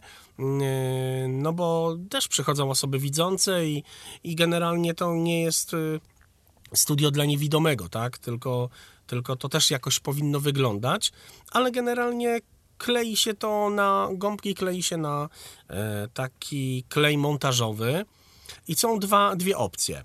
E, możemy taki klej kupić osobno e, i tutaj polecam Pole... może inaczej, jakiego kleju nie polecę? Nie polecę kleju, który się nazywa Bol i ten klej jest bardzo popularny, dostaniecie go wszędzie, e, gdzie tylko można dostać kleje w sprayu. I to jest klej, którego ja absolutnie nie polecam.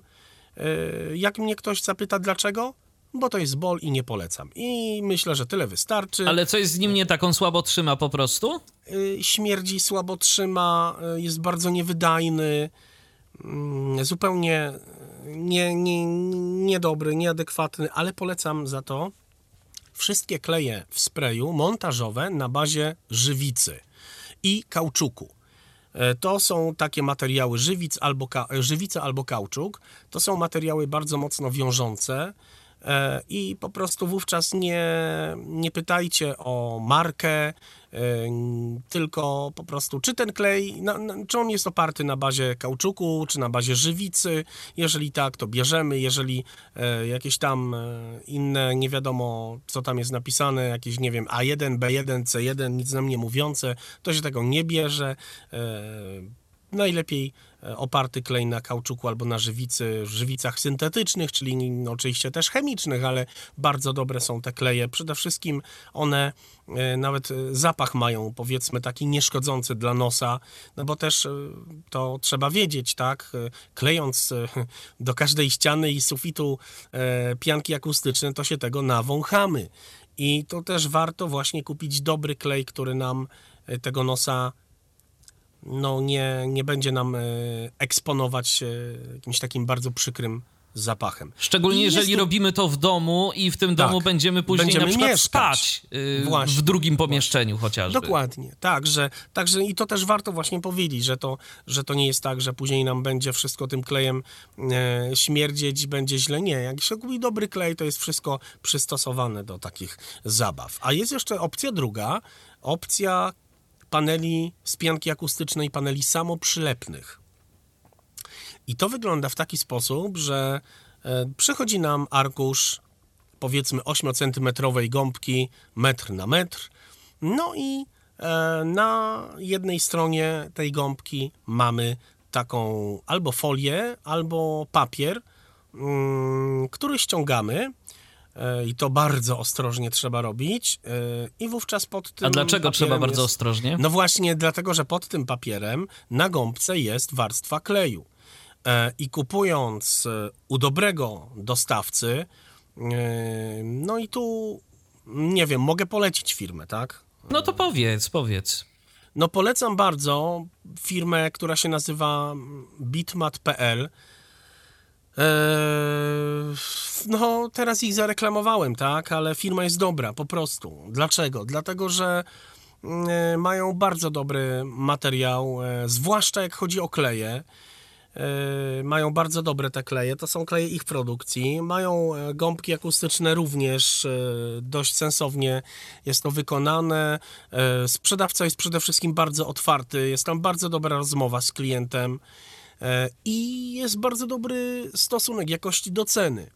No i właśnie w momencie, kiedy akurat tam kupimy e, gąbkę z warstwą samoprzylepną, no to bardzo ostrożnie trzeba uważać, gdy się ściąga papier, e, ponieważ tam jest klej na bazie kauczuku właśnie i jest to klej bardzo mocny. W momencie, kiedy przyklei nam się do ręki razem z gąbką, to mamy kilka dni kilka dni to będziemy zmywać. Będziemy to zdrapywać, zmywać i nie zmyjemy tego od razu. Ale to dobrze, dlatego że jeżeli umiejętnie przykleimy taką gąbkę, to mm, właśnie odpada nam opcja, że nam to będzie spadać. Gdzieś tam ze ściany, z sufitu. Ja mm, na początku, kiedy mm, wybrałem się do sklepu, e, jak chodzi o kleje, kupiłem e, no właśnie bol E, gdzie nie znałem się na tym jeszcze, no musiałem sobie robić studio dwa razy, bo niestety klej nie trzymał, odpadło mi to wszystko, a później jak już e, kupiłem odpowiedni klej, bardzo dobrej jakości, no to nie mam z tym problemu, wszystko się bardzo ładnie trzyma. No dobrze, Darku, to jeszcze podrążę temat tego kleju, e, bo to też dla niektórych może być zagadka. W jaki sposób my mamy ten klej sobie na powierzchni e, takiej pianki rozprowadzić? To znaczy, jak rozumiem, kładziemy ją tymi piramidkami do dołu, pewnie najlepiej na jakimś stole, tak? I co? I i bierzemy butelkę tego kleju, no i co, żeby to jakoś równomiernie rozprowadzić po całej powierzchni? Masz na to jakiś patent? To znaczy tak, y, generalnie nie na stole, w ogóle żadnych piramidek lepiej na stole, Michale, nie kładź.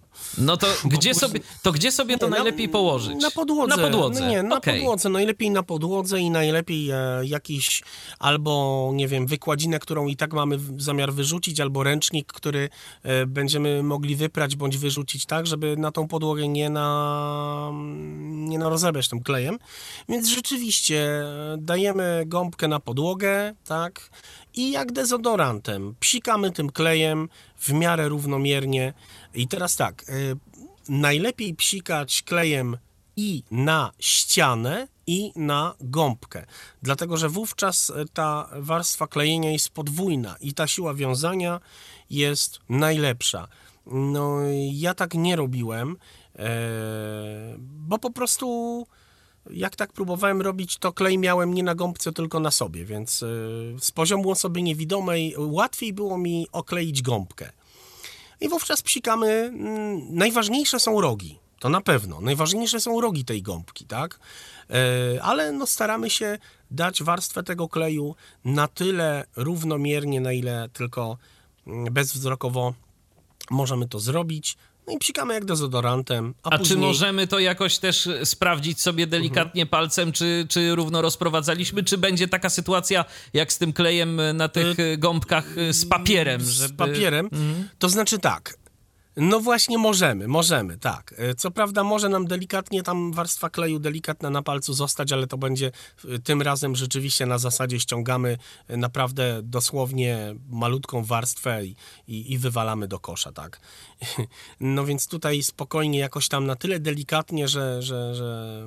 Poza tym, wiecie co, teraz tak sobie pomyślałem, nawet nawet nie kierowałem się e, wówczas, ale teraz e, tak sobie myślę, e, po każdym takim psiknięciu na gąbkę było słychać, jak ten klej się, że się tak wyrażę, nie wiem jak to powiedzieć, pienił, nie wiem, od, odchodził od, od tej gąbki, jakoś się, jakoś się ukształcał, No tak, on musiał, bo, bo on był poddany jakiemuś tam ciśnieniu w tym e, sprayu tak, i tak, teraz tak. wydostał się na powierzchnię, to pewnie jakaś tam reakcja zachodziła. No i też z powierzchnią, na z którą powierzchnią. E, był e, tak.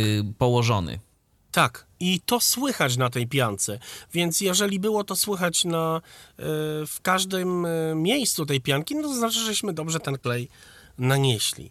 I to może być teraz takim wyznacznikiem. Nawet wówczas na to nie wpadłem, ale teraz tak sobie pomyślałem, że były takie sytuacje właśnie, że było bardzo dobrze to słychać. Ważne też, że w momencie, kiedy nałożymy sobie tej, tego kleju na kanapkę, gąbkową, to ważne, żeby tak ze 3 minuty poczekać, zanim się taki panel przyklei, yy, żeby ten, żeby substancja, yy, substancja, która właśnie ten klej yy, no, utrzymuje tak, żeby powietrze z tego kleju odparowało i, i, żeby sama substancja klejąca została, tak, na tej gąbce, wówczas ta, ten klej będzie najlepiej wiązał. No i producent kleju generalnie mm, mówi, że to daje 24 godziny, trzeba czekać, aby było całkowite wiązanie tego kleju.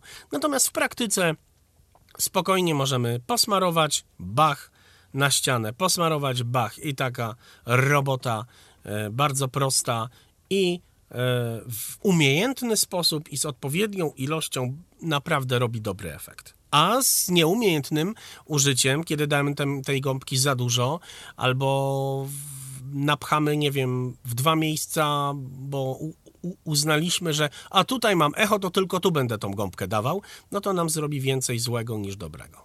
Rozumiem. E, czy radziłbyś na przykład sobie na sucho przećwiczyć takie ustawianie tych gąbek y, przed klejeniem, że sprawdźmy, czy aby na pewno jesteśmy pewni, że do, tak to chcemy przyłożyć do tej ściany i w tym miejscu to przykleić, czy po prostu od razu już bez jakiegoś tam testowania? Jeżeli robimy to po raz pierwszy, to tak, jak najbardziej warto sobie to przymierzyć. E, zresztą e, najlepiej e, na początku to w ogóle warto mniej więcej wymierzyć sobie, ile my tego chcemy. Ja, no właśnie, jako że chciałem to robić sam, to nie wymierzyłem sobie całego pokoju. Ja robiłem to po prostu na czuja. E, więc na przykład były sytuacje, w których, nie wiem, a dwóch metrów mi zabrakło akurat na tej ścianie, no to pojechałem jeszcze raz, bądź później zamawiałem już u producenta gdzie indziej e, i nie robiłem tego. Natomiast tak jak mówię, ja postanowiłem to zrobić no, z drobną pomocą kolegi, ale, ale naprawdę w dużej części robiłem sam e, i jeżeli chcemy jednak powierzyć komuś zaufanemu, jeżeli chcemy iść na łatwiznę i żeby nam oko pomogło, no to tak, to najpierw proponuję w ogóle wymierzyć dokładnie e, pokój, czyli kupić gąbki, nie wiem, jeżeli mamy pokój 20-metrowy, e, no to kupić gąbki powiedzmy na 30 metrów. No zawsze tam lepiej troszkę mieć więcej, ale, ale wymierzyć, tak, rzeczywiście niż iść, a to wie pani, to ja to proszę tam 7 tych paneli, nie? No akurat ja tak robiłem, nie pamiętam ile tam brałem i ile razy, ale to było dużo zakupów, ale no Ja radziłbym rzeczywiście najpierw wymierzyć, potem na sucho, tak jak ty mówisz, i, i dopiero później na mokro. Bo jak rozumiem, te panele, one tak nie, nie bardzo chętnie się, to znaczy nie panele, tylko te arkusze gąbki, one nie bardzo chętnie się zginają, więc na przykład jak mamy kawałek ściany, gdzie mamy kąt prosty, tak, i mamy powiedzmy 20 centymetrów tej ściany i 20 tej, to tak za bardzo jednym panelem to tego nie obrobimy. Czy możemy? Nie, no właśnie zdecydowanie, właśnie zdecydowanie w takich przypadkach jest polecana gąbka, bo właśnie e, jej, e, jej e, właściwość akustyczna polega właśnie głównie na tym, że jak ty to mówisz, ona się zgina. Aha, no czyli pod- możemy. Czyli możemy Tak. takie kąty sobie powiedzmy obrobić jednym arkuszem. Nie musimy go ciąć na Oczywiście. przykład i kawałek na tę ścianę, kawałek na tę ścianę, tylko po prostu możemy sobie spokojnie taki arkusz, aha, dobra, to nam będzie pasował tu do tego kąta, to go sobie kleimy na tę ścianę kawałek, na tę ścianę kawałek i już. E, Możemy zrobić e, i w, jedny, i w jeden, i w drugi sposób, jak mówisz. Możemy sobie pociąć i możemy sobie również e, opcja z, jakie ty mówisz, wyginaniem. Ale to właśnie, to jest ważne. No właśnie tak się właśnie trochę o ten chodzi. klej obawiam w tym momencie, na tym, ro, na tym kącie, czy on nie puści w pewnym Nie momencie. puści. Nie puści. Nie. Genera- generalnie to jest tak, jeżeli dobrego kleju użyjemy, to ten klej ma za zadanie nie puścić. No, powinien w teorii. Miejmy nadzieję, że w Generalnie, praktyce też. jeżeli to będzie dobry klej, a miałem też taką sytuację, że przykleiłem nie w taki sposób gąbkę i trzeba było ścianę, mm, że tak powiem, drapać. No także dobry klej zrobi to, co trzeba, yy, ale, ale to, to jest, Michał, tu właśnie i bardzo istotne. Gąbka właśnie się zgina, ona jest elastyczna, miękka i to jest jej akustyczna właściwość, która powoduje, że możemy się gąbką y, akustyczną posłużyć. Tak, ona jest miękka z tej strony zewnętrznej, natomiast właśnie zastanawiałem każdej. się, jak to jest z tej drugiej strony.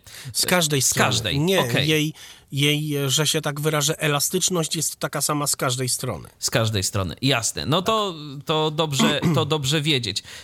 Czy taki arkusz jest ciężki? Yy, powiem tak. yy, Generalnie, no, gąbka jest bardzo lekkim materiałem.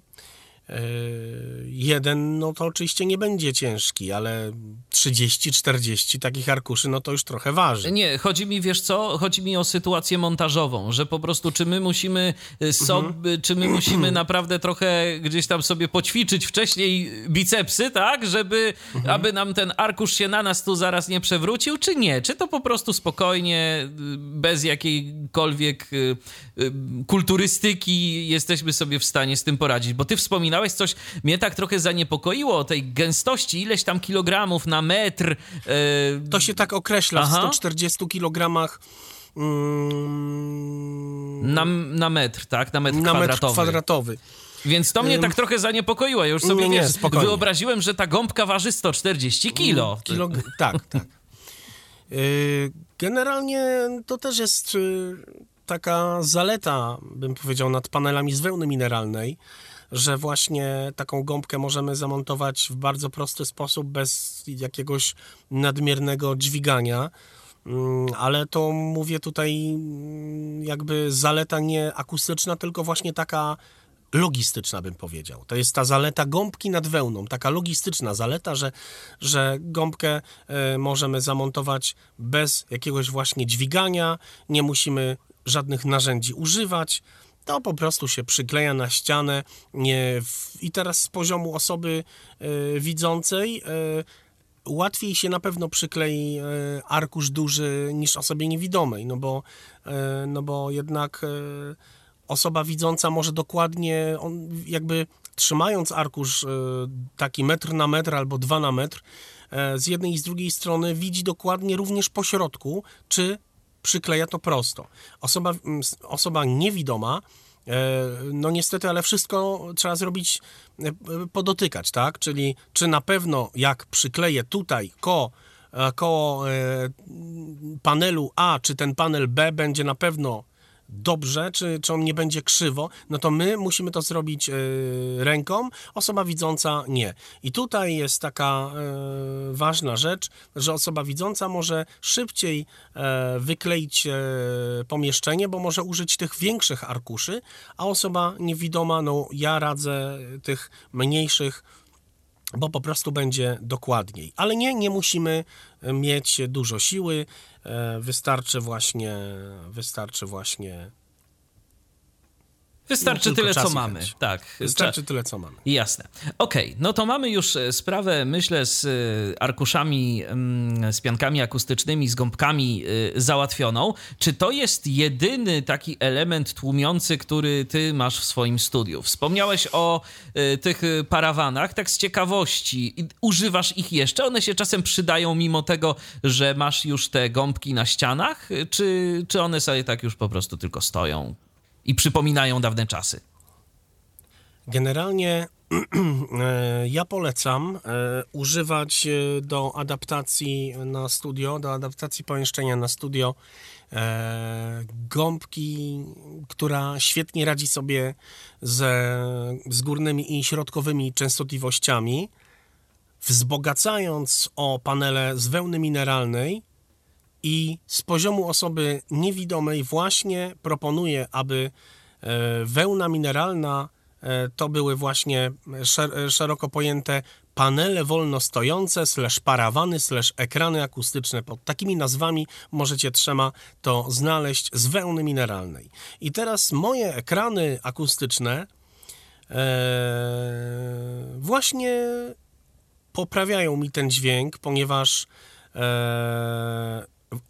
właściwości akustyczne, e, jakie ma drewno, no to jest to, to są właściwości, które e, rozpraszają te częstotliwości. E, Gdzieś, jeżeli jeszcze jakieś są rezonanse, jakieś tam niechciane, drewno ma e, podobno właściwości akustyczne e, takiego dyfuzora, rozpraszacza dźwięku. Dodatkowo wełna mineralna e, robi dobrą robotę tam, gdzie gąbka przy swoich właściwościach nie, da rady, tak? Czyli na przykład e, takie ekrany akustyczne mogą robić e, świetną robotę, aby wyrównać e, tą akustykę środka i góry, czyli, e, czyli żeby ta gąbka nam tego całkiem nie zniszczyła.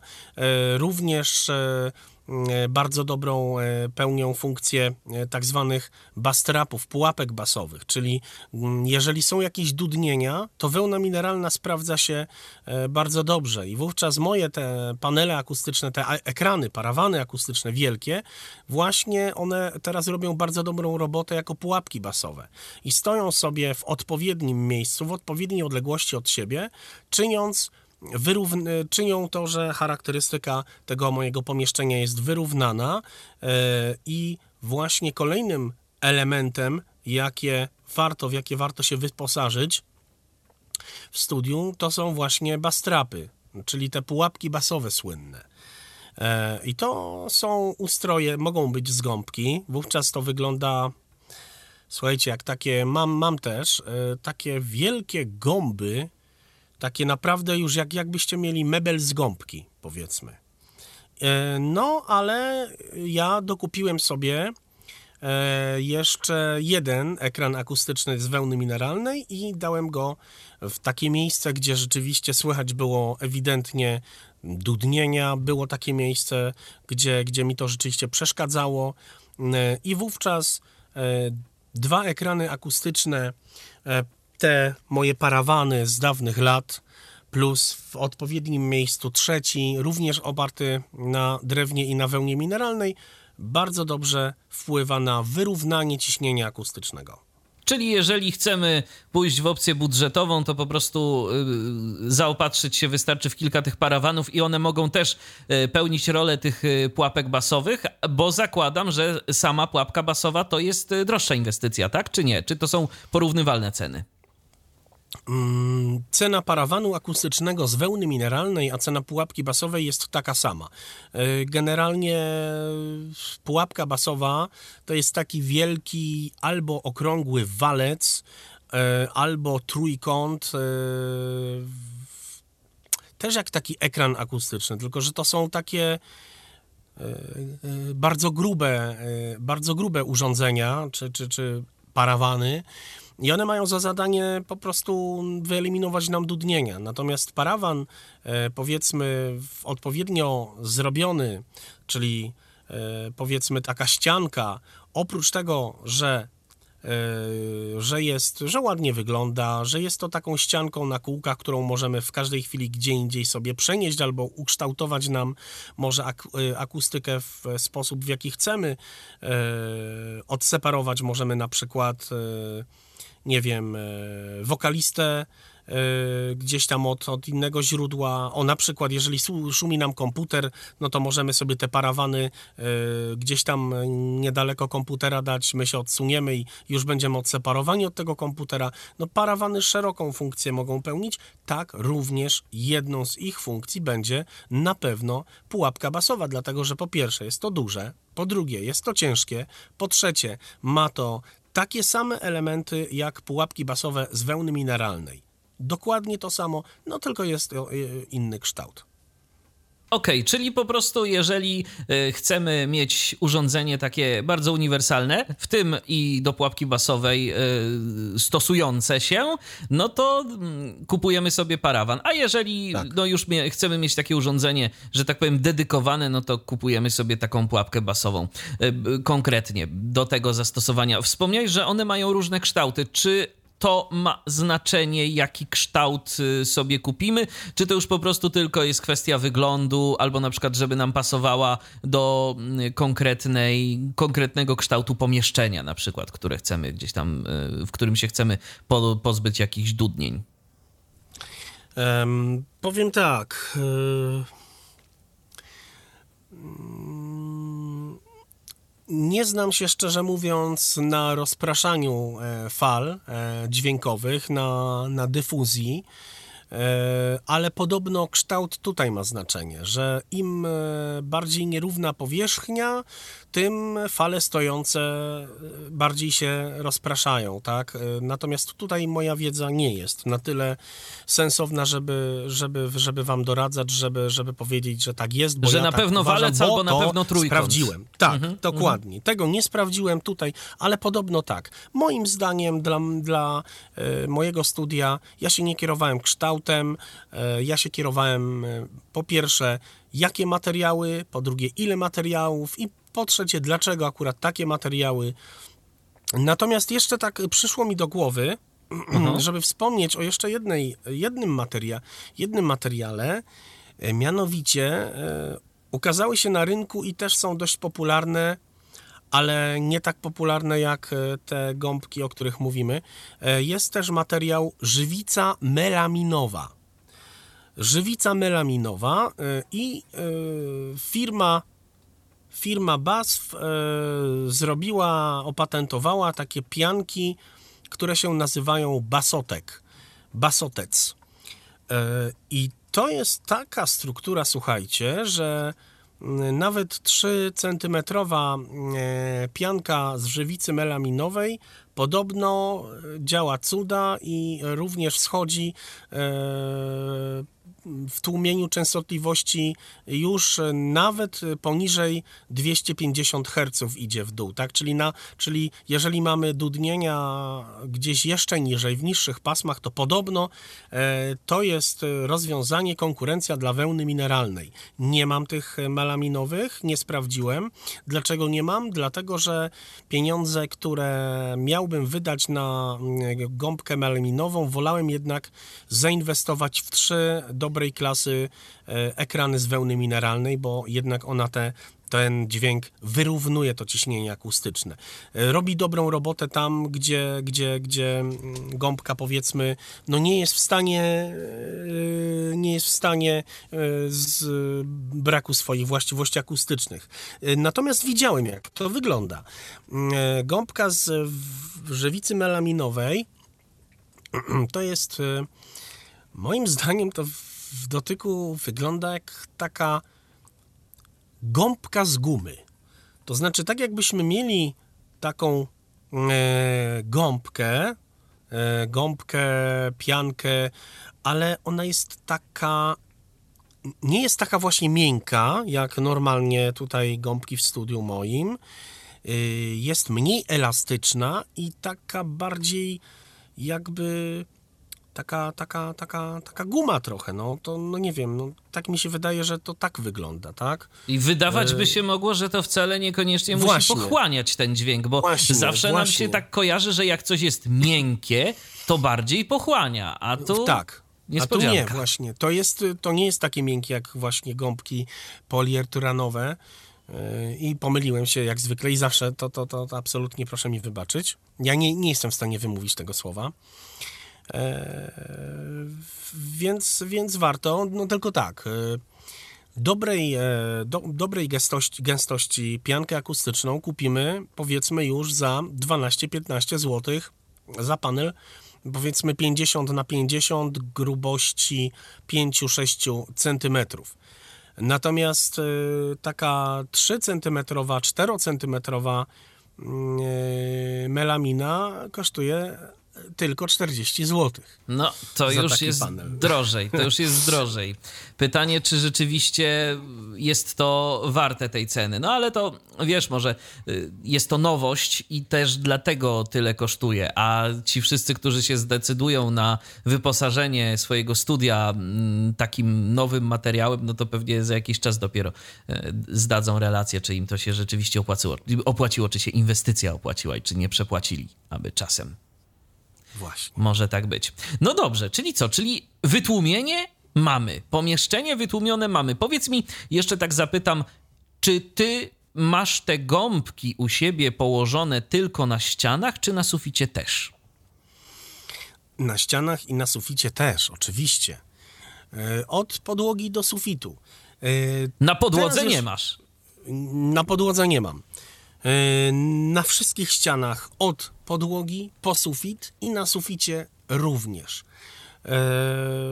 W rogach, jeszcze dodatkowo, e, w rogach pomieszczenia oraz w rogach na zasadzie ściana-sufit, w całym pomieszczeniu, w takich liniach ściana-sufit mam również pułapki basowe.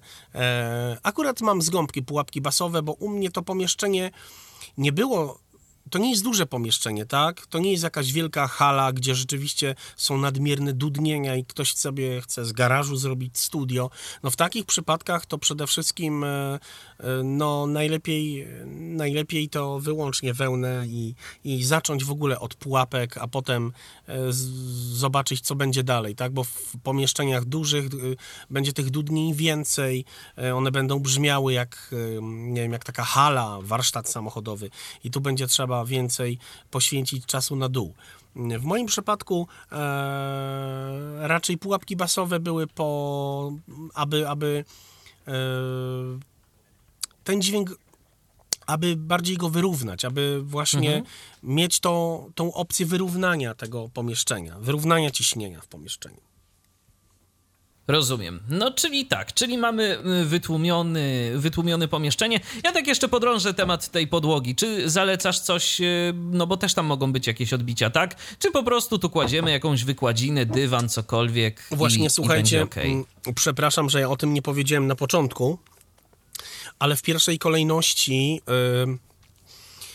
a nie powiedziałem pewnie dlatego, że sam tak nie zrobiłem. E, W pierwszej kolejności to ja bym e, w ogóle, zanim e, kupiłbym jakiekolwiek parawany i inne takie, to położyć jakiś w miarę gruby dywan. Albo wykładzinę, albo dywan.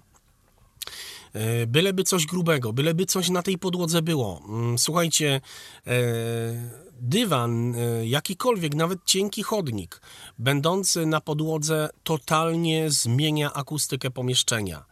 E, I pamiętajcie, że podłoga jest płaska, a wszystkie e, płaszczyzny w naszym domu, podłogi, kafelki, ściany, no sprawiają, że że ta akustyka jest no, pełna niechcianych odbić, pełna, pełna pogłosów, pełna dudnień i najlepiej to zacząć od właśnie dywanu. Jasne. No to tak na koniec powiemy, powiedzieliśmy od czego zacząć, ale tak. myślę, że ci wszyscy, którzy są z nami i słuchają uważnie tej audycji, to też sobie gdzieś tam e, zapamiętają e, ten e, fakt i tę wskazówkę. Okej, okay, czyli mamy Chcę już... zacząć to od grubego portfela. No, on, no to, to sobie... to o tym to sobie też porozmawiamy, ale to jest, wiesz, to jest jakby pasja, która fajnie, jeżeli przerodzi się w coś, na czym będziemy w stanie zarabiać i to I niestety później znowu inwestować. To jest pasja taka, tak, z, tak. strasznie zjada nam e, pieniądze i zjada pomysły i wszystko. Oczywiście, że tak, bo to no niestety, to y, świat audio, świat dźwięku, tak. to jest y, worek bez dna. Ja też coś y, wiem na ten temat. Mamy może troszeczkę inne gdzieś tam zainteresowania w innych dziedzinach. Ty bardziej mm, działania lektorskie, ja bardziej jednak gadanie do ludzi, ale może nie takie w formie spotów, ja bardziej w formie audycji. Natomiast no, tu taki sprzęt i taki to swoje kosztuje i swoje trzeba wydać, żeby odpowiednio, odpowiedni efekt y, uzyskać i mieć odpowiednie możliwości. I właśnie teraz tak sobie przechodzimy powoli do tego sprzętu, y, który warto mieć, w który warto się zaopatrzyć, y, jeżeli chcemy mieć no, studio, załóżmy na razie na dobry początek lektorskie. Chcesz być lektorem, chcesz nagrywać swój głos, żeby później na nim zarabiać żeby cię puścili w RMF-ie albo gdzie indziej. No to co trzeba mieć? Y, jaki podstawowy taki setup, jaki podstawowy sprzęt, żeby w ogóle zaczynać? Um, podstawowy sprzęt, żeby zaczynać, to przede wszystkim trzeba mieć dobry, dobry komputer. Dobry to znaczy stabilny. Mm, chodzi o to, żeby, że to musi być taki komputer o takich parametrach, który udźwignie nam, e, udźwignie nam robotę z dźwiękiem, żeby nie było to e, tak, że, że, że podczas zapisywania e, następuje restart komputera. E, więc no, po, po, powinniśmy wyposażyć jednak w miarę sensowną maszynę. Przede no wszystkim właśnie stabilny, bo i to, tak, jest, i to tak, jest tak. ważna rzecz, o czym mówisz, bo wcale to, że mamy superkomputer, który mm, ma najnowszy procesor, bardzo dużo RAMu, mhm. jakieś tam wybajerowane dyski, kartę graficzną i tak dalej, i tak dalej, to nie oznacza, że on zawsze będzie stabilny. E, to po prostu czasem bywa tak i to nigdy do końca nie wiadomo, co się dzieje tak. Mm, i jakie są tego powody, bo komputery PC są na tyle mm, złożonymi konstrukcjami, że czasem teoretycznie wszystko powinno nam działać, ale okazuje się, że ten komputer raz na jakiś czas robi sobie no restart no w najmniej oczekiwanym momencie. I w naszym przypadku, jak nagrywamy jakieś, no nie wiem, spoty, to jest jeszcze pół biedy ale jak nagrywamy jakiś projekt, nie wiem, książki, tak, dłuższe, no ja miałem dłuższe taką teksty. sytuację, że audiobook, y, audiobooka nagrywałem, rzeczywiście jest w sprzedaży. Myślę, że to był pierwszy i ostatni audiobook w moim wykonaniu, choć bardzo dobrze się sprzedaje, wszyscy są zadowoleni, klient, wydawca, tylko ja nie. No, dla, osoby, mnie, dla osoby niewidomej to jest chyba po prostu tak męczące najzwyczajniej w świecie, co? Takie to znaczy, czytanie dłuższych tekstów. Męczące jest, ale, ale, ale nie, ja, mój, mój głos nie pasuje do audiobooków Także, także pozdrawiam wszystkich. Być może też e, słuchają nas osoby, mm, lektorzy, bo i e, mówiłem o, o tym naszym podcaście, także oddaję Wam głos. Dariusza Marchewki raczej w audiobooku nie będzie. E, ale tak, ale, ale komputer jest bardzo ważny, dlatego że mm, no już niejednokrotnie zdarzało się, myślę, każdemu z nas, że podczas mm, zapisywania jakiejś dobrej roboty E, coś nam się zadziało z komputerem i niebieski ekran restart i już. Tak, właśnie. E, no więc to komputer na pewno.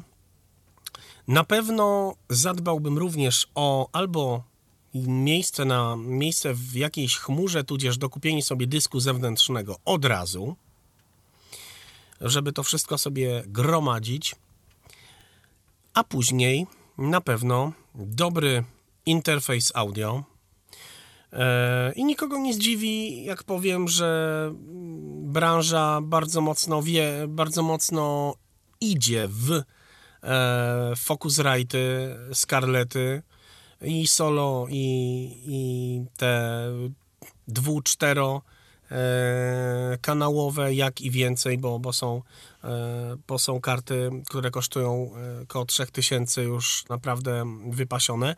To są Ale interfejsy USB. Interfejsy USB e, trzeciej generacji już w tym momencie są e, Focusrite, Scarlett i tutaj już do wyboru do koloru.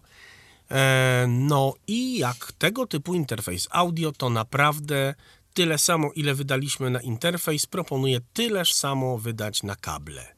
Bo kable są bardzo ważne i dobre kabel, dobry kabel oznacza mniej zakłóceń, mniej szumów.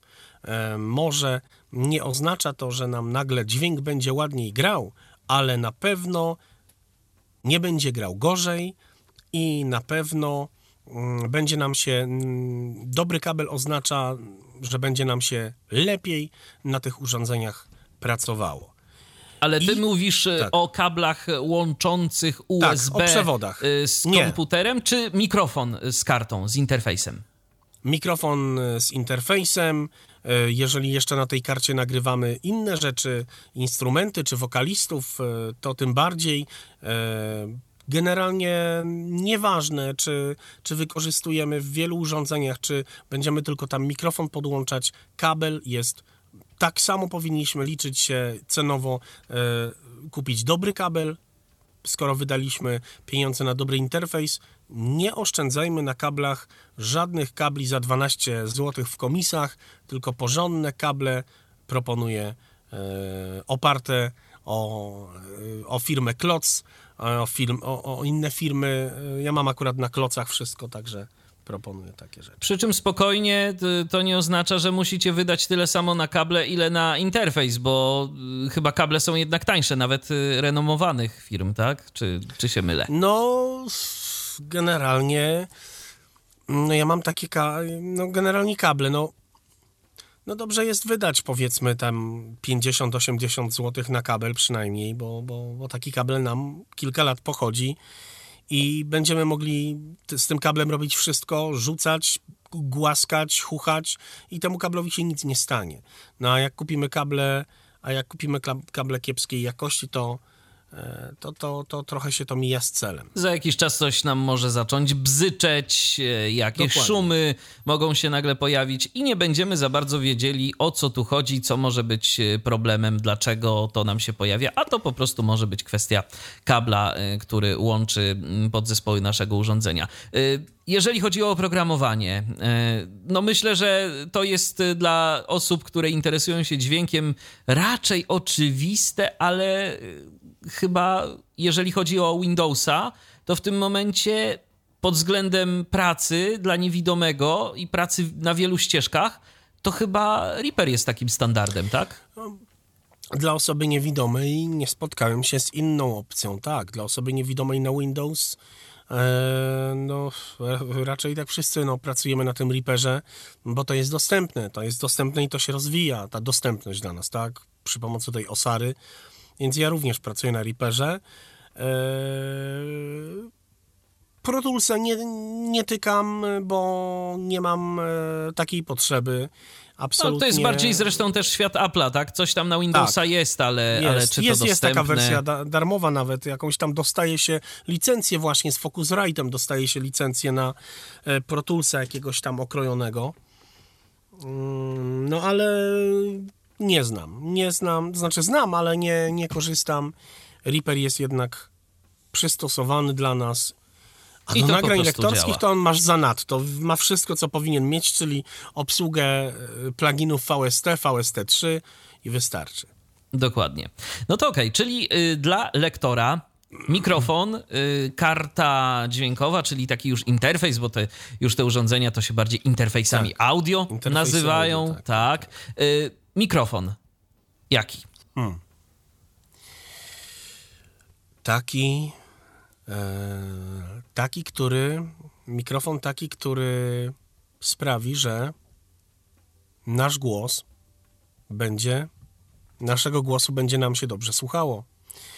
No cóż, to jest tak naprawdę bardzo trudna odpowiedź, bo nie ma odpowiedzi dobrej, jaki mikrofon dla lektora. E, mikrofonów dziś jest bardzo dużo, w bardzo różnych cenach.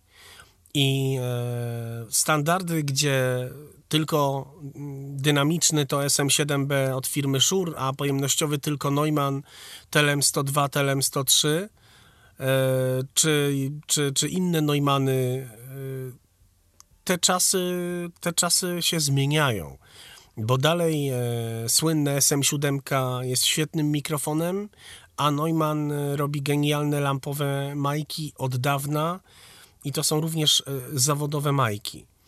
Co nie oznacza, zwłaszcza, że... Zwłaszcza, Darku, w takim przemyśle home recordingowym, bo myślę, że w stacjach radiowych, przynajmniej tych takich, e, powiedzmy, no nie, z, nie wiadomo jak wielkim budżetem, ale na przykład takim średnim e, budżetem, to nadal jednak SM7 to jest taki, to się uznaje za symbol takiego mm. bezkompromisowego podejścia do tego mm, obsadzenia stanowiska prezenterskiego. Ale rzeczywiście w takim domowym studiu nagrań to już mamy sporo sporo różnego rodzaju tańszych alternatyw, y, nad którymi też można się zastanowić. Zgadza się. Y, I powiem tak. No, żeby kupić dobry mikrofon dla lektora, dla samego siebie, to niestety, ale najlepiej y, spróbować pójść do sklepu z jakimś nagrywaczem, z czymś, co jest nam w stanie nagrać, na przykład z laptopem, E, i poprosić sprzedawcę, żeby nam kilka mikrofonów udostępnił, przetestować się i nagrać. Inna opcja, kupić sobie na przykład e, jakiś mikrofon uznany przez mądrzejszych od nas w internecie i korzystając z opcji 14 dni do zwrotu, bądź, bądź jeżeli nam się spodoba zatrzymania, również taki mikrofon przetestować.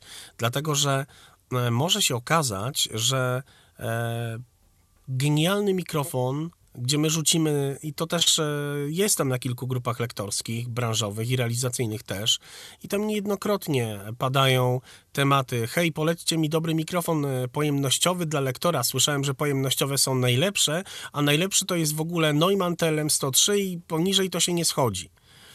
I potem są sytuacje, w których e, czterech E, najlepszych lektorów świata powie rzeczywiście tylko Neumann TLM 103, innych pięciu powie, e, że nie, nie, nie, no to ten Neumann nie, my mamy w studiu SM7 i one wymiatają, Potem będzie 40 dysk komentarzy dyskusji, yy, czy jednak Neumann czy SM7, a potem dwóch następnych napisze, że kupiło AKG za 300 zł i nagrali już takie reklamy, że te AKG to już dawno się zwróciło. I teraz kogo tu słuchać? Bo rzeczywiście taki jest w tym momencie świat yy, mikrofonów, że naprawdę możemy kupić za 300 złotych coś, co e, koło Neumana nawet nie leżało, ale zawodowe ucho uda się oszukać, a my będziemy zadowoleni i nie zapłacimy za to nie wiadomo jak wielkich pieniędzy.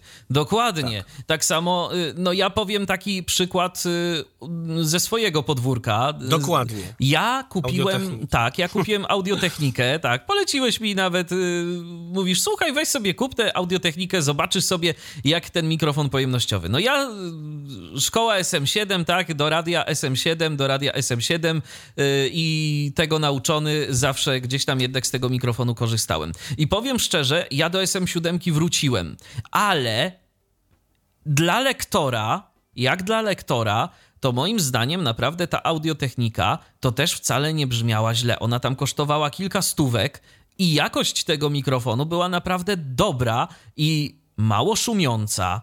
Naprawdę można było się tym sprzętem pobawić i mieć z tego frajdę.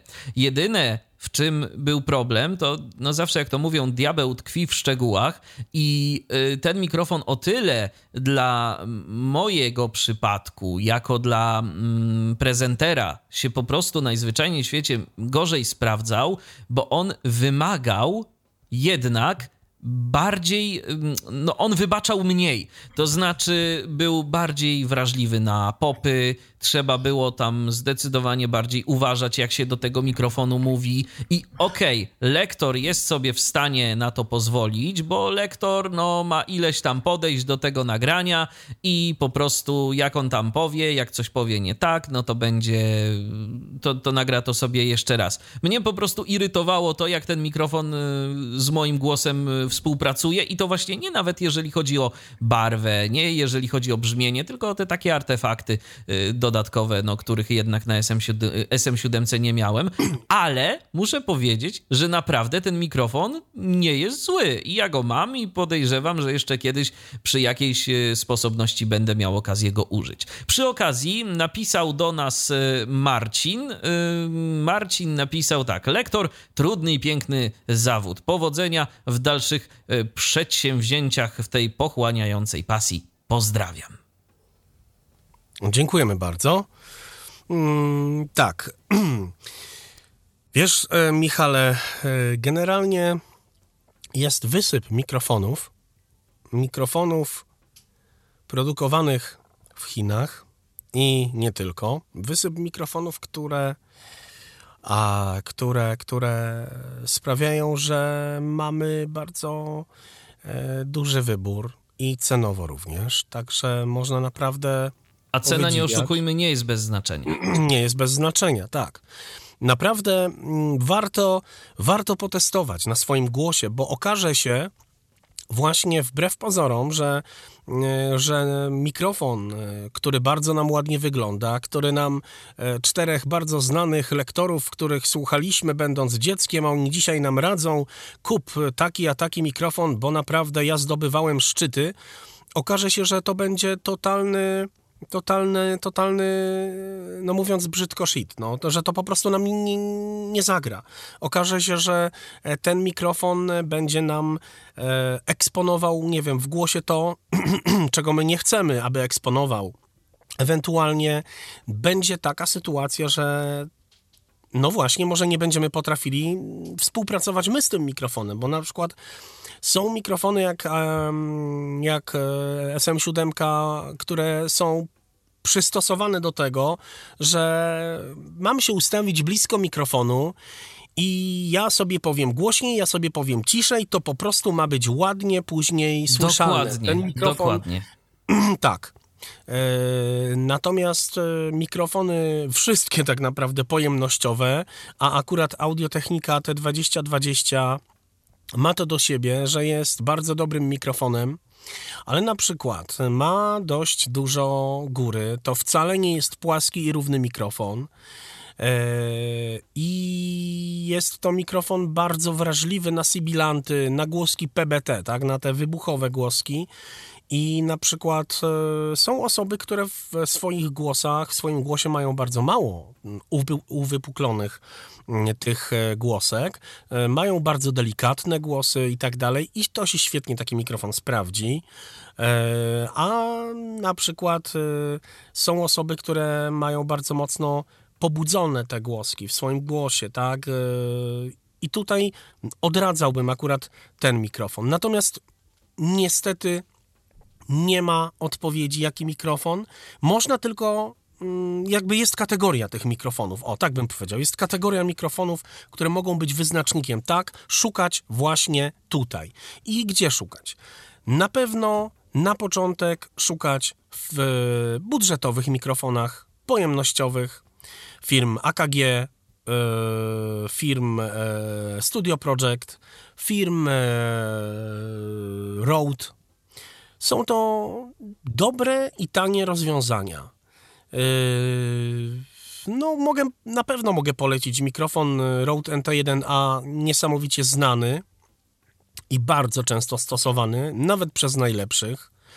Yy, mogę polecić tą audiotechnikę, mogę polecić yy, AKG, Y, P120, który jest bardzo dobrym mikrofonem, mimo że bardzo tanim i, i naprawdę no teoretycznie nie ma klasy jak, jak, jak y, mikrofony za 4000 z hakiem, ale to są bardzo dobre mikrofony, równie dobre Yy, pod warunkiem, że będziemy dobrze na tych mikrofonach brzmieć. Także warto potestować, warto sprawdzić z każdej klasy cenowej i wybrać po prostu to, e, czego nam się będzie dobrze słuchać. O tak, na tym mikrofonie ja się podobam. Tak, ten, to jest ten głos, to mi się podoba. Najlepiej jeszcze nagrać coś, obrobić to, spróbować to poddać jakiejś kompresji, jakiejś korekcji, tak? Bo wtedy jakiemuś... coś jeszcze może dodatkowego wyjść. Wyjść, tak. I y, posłuchać sobie surowego dźwięku i posłuchać sobie obrobionego dźwięku y, i potestować i zanim uznamy, że tak, to jest ten mikrofon, do którego ja przez najbliższe 3 lata będę mówił, warto e, ponagrywać i potestować i wybrać ten jeden mikrofon, bo, bo okaże się, że mikrofon najdroższy będzie porażką, a może być też odwrotnie. Oczywiście, że tak. A praktyka jest taka, że koniec końców i tak zapewne z czasem zostaniemy z kilkoma mikrofonami w naszym domowym studio, no bo będziemy chcieli coś tu potestować, coś tam potestować. Ten nam się spodoba, tamten nam się spodoba, no ale to wiadomo, od czegoś trzeba zacząć. Czyli tak, mikrofon, no myślę, że pop filtr, czyli ta taka metalowa albo materiałowa tarcza y, przed mikrofonem zawieszona na wysięgniku, to jest też jest to, to, to jest oczywiście, to jest no, coś, co musimy mieć.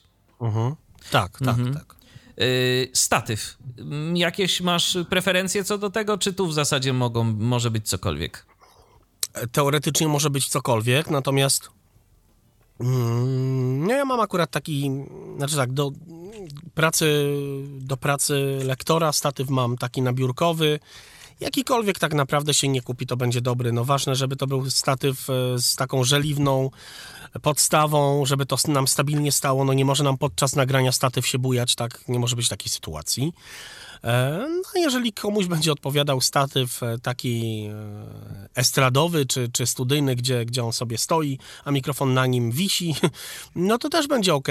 No Tutaj do wyboru do koloru, tu nie ma jakiegoś wyznacznika. No, na pewno mówię, no trzeba kupić taki statyw, który nie będzie nam się e, kiwał, chodził po, po całym studiu podczas nagrania, bo to są rzeczy niedopuszczalne. Do mikrofonu ustawimy się raz i nagrywamy i nie może być takiej sytuacji, że dodaje nam dodatkowej roboty spadający statyw to ja jeszcze e, powiem, że na przykład e, z mojej perspektywy fajne, jest, fajne są takie statywy, ale niestety, jeżeli chcemy kupić dobry tego typu statyw, to musimy A, liczyć podwieszane, się, tak. to musimy liczyć się z tym, że y, zapłacimy za nie niemało. Ja sobie kupiłem kiedyś taką budżetową wersję, y, zapłaciłem za to tam chyba 300 y, mhm. statyw firmy Monacor. To jest taki statyw, który przykręcamy takim imadełkiem do mm, blatu biurka no i po prostu mamy... Jak lampka Tak, do dok dokładnie, jak lampka. E, gdybyś tam, Darku, mógł troszeczkę odsłuch u, siebie ściszyć albo się jakoś na słuchawki przełączyć, bo czasem nam tu jakąś zwrotkę Nie, nie no to na daje. słuchawki się przełącza. to, to na słuchawki się przełącz, to będzie dobrze. E, mhm. Natomiast tak, natomiast właśnie ten statyw jak lampka, on jest o tyle fajny, że po prostu nie zabiera nam w ogóle miejsca na stole. Ja w tym momencie mam go przykręconego gdzieś tam z tyłu zupełnie za biurkiem, mam to ramię wyciągnięte w swoją stronę, no i ten mikrofon mhm. mogę sobie regulować jego y, wysokość. A to nowy sobie... sobie już kupiłeś? Nie, pamiętam. Nie, miał... nie, nie, nie. nie ten. Miałem ten i ja go kiedyś miałem, wiesz, y, miałem ten statyw przykręcony tak z boku biurka, no ale mhm. ostatnio stwierdziłem, że spróbuję przykręcić go sobie z tyłu, że po prostu mhm. jakby to ramię y, jest nad mikserem. Inny sposób. Tak, Aha. dokładnie i powiem szczerze, zdecydowanie y, lepiej teraz mi się na tym pracuje, bo przykręcony kręcenie tego statywu z boku biurka było o tyle niewygodne, że najzwyczajniej w świecie po prostu y, co chwilę gdzieś tam się obijałem o ten statyw. A teraz y, w końcu przykręciłem go tak, jak on powinien być przykręcony, jak to powinno być zrobione i zadowolony jestem. Wadą niestety tego statywu jest to, że i tu ciekawostka, mikrofon typu Shure SM7 to jest akurat mikrofon, który mam wrażenie, że jest dość dobrze wyważony do tego statywu. Natomiast audiotechnika którą miałem na tym y, statywie, to kompletnie się do niego nie nadawała, bo wyobraź sobie y, i Państwo zresztą też sobie wyobraźcie tę sytuację. Przykręcamy mikrofon, podłączamy kabelek, siadamy przy stole, chcemy testować, a tu nagle, a tu nagle mikrofon nam leci pod sufit. E, ja musiałem zastosować po prostu autentycznie w przypadku tego statywu obciążnik. E, żeby ten, żeby ten leciutki mikrofon pojemnościowy właśnie on był akurat tak wyważony, żeby miał go na wysokości swojej twarzy, a nie gdzieś pod sufitem. Także no to są takie mm, czasem problematyczne rzeczy, ale ja sobie akurat cenię właśnie ten statyw ze względu na to, że po prostu on mi zabiera stosunkowo mało miejsca, nie mam tu, mam, mam przestrzeń. Przed sobą mam przestrzeń z racji tego, że ja jednak potrzebuję mieć swobodny dostęp do miksera, e, to zdecydowanie takie rozwiązanie będzie fajne. Faktycznie poddałeś mi pomysł. Nie wiem, czy sobie nie kupię takiego statywu za jakiś czas. Pomyślę jeszcze. Tak jak mówię, budżetowe rozwiązania tego typu robi Monacor. No niestety też są uh-huh. oczywiście e, rozwiązania zdecydowanie droższe, ale to już idziemy tam po kilka ładnych tysięcy. E, no może nie po kilka, ale tak powiedzmy tysiąc dwa. To, to, to już takie rozwiązania profesjonalne e, uh-huh. tego typu, ale podejrzewam, że no i zdecydowanie bardziej trwałe, bo po prostu czasem no już w tym moim statywie te sprężyny są już troszeczkę wyrobione i czasem trzeba ten mikrofon sobie podnieść. To może nie tak, że w trakcie audycji, ale tak co, co parę tam dni e, może nawet tygodni trzeba go sobie wyregulować odpowiednio. Takie statywy właśnie e, w postaci takiej rury, którą sobie ustawiamy tak, tak, pod tak. odpowiednim kątem, mają to do siebie Jasne. i mają tyle dobrego, że po prostu jak to ustawimy raz, to w zasadzie nie musimy się o nic martwić. Tak, no i nie zajmują miejsca oczywiście na biurku, tak? Dokładnie, dokładnie. No ten statyw akurat też nie zajmuje Spoko. miejsca na biurku, jak sobie go tam przykręcimy z tyłu, to, to, mhm. wtedy, to wtedy też jest ok. Tylko po prostu mamy to ramię y, gdzieś tam nad, y, nad stołem, tak wyciągnięte. Y, dobra, y, to teraz tak, mamy mikrofon, mamy statyw, pop filtr, interfejs, komputer. Czy coś jeszcze nam się przyda? Um, no, w sumie no to najważniejsze mamy. Czy nam się coś jeszcze przyda? Załóżmy, że już teraz chcemy rozszerzyć swoją działalność tak aha, jak ty aha. i chcemy nagrywać innych, nie tylko innych. siebie. W co musimy tak. się zaopatrzyć? E, no to na pewno, na pewno zaopatrzyć się należy w, w wzmacniacz słuchawkowy, w D-Box słuchawkowy.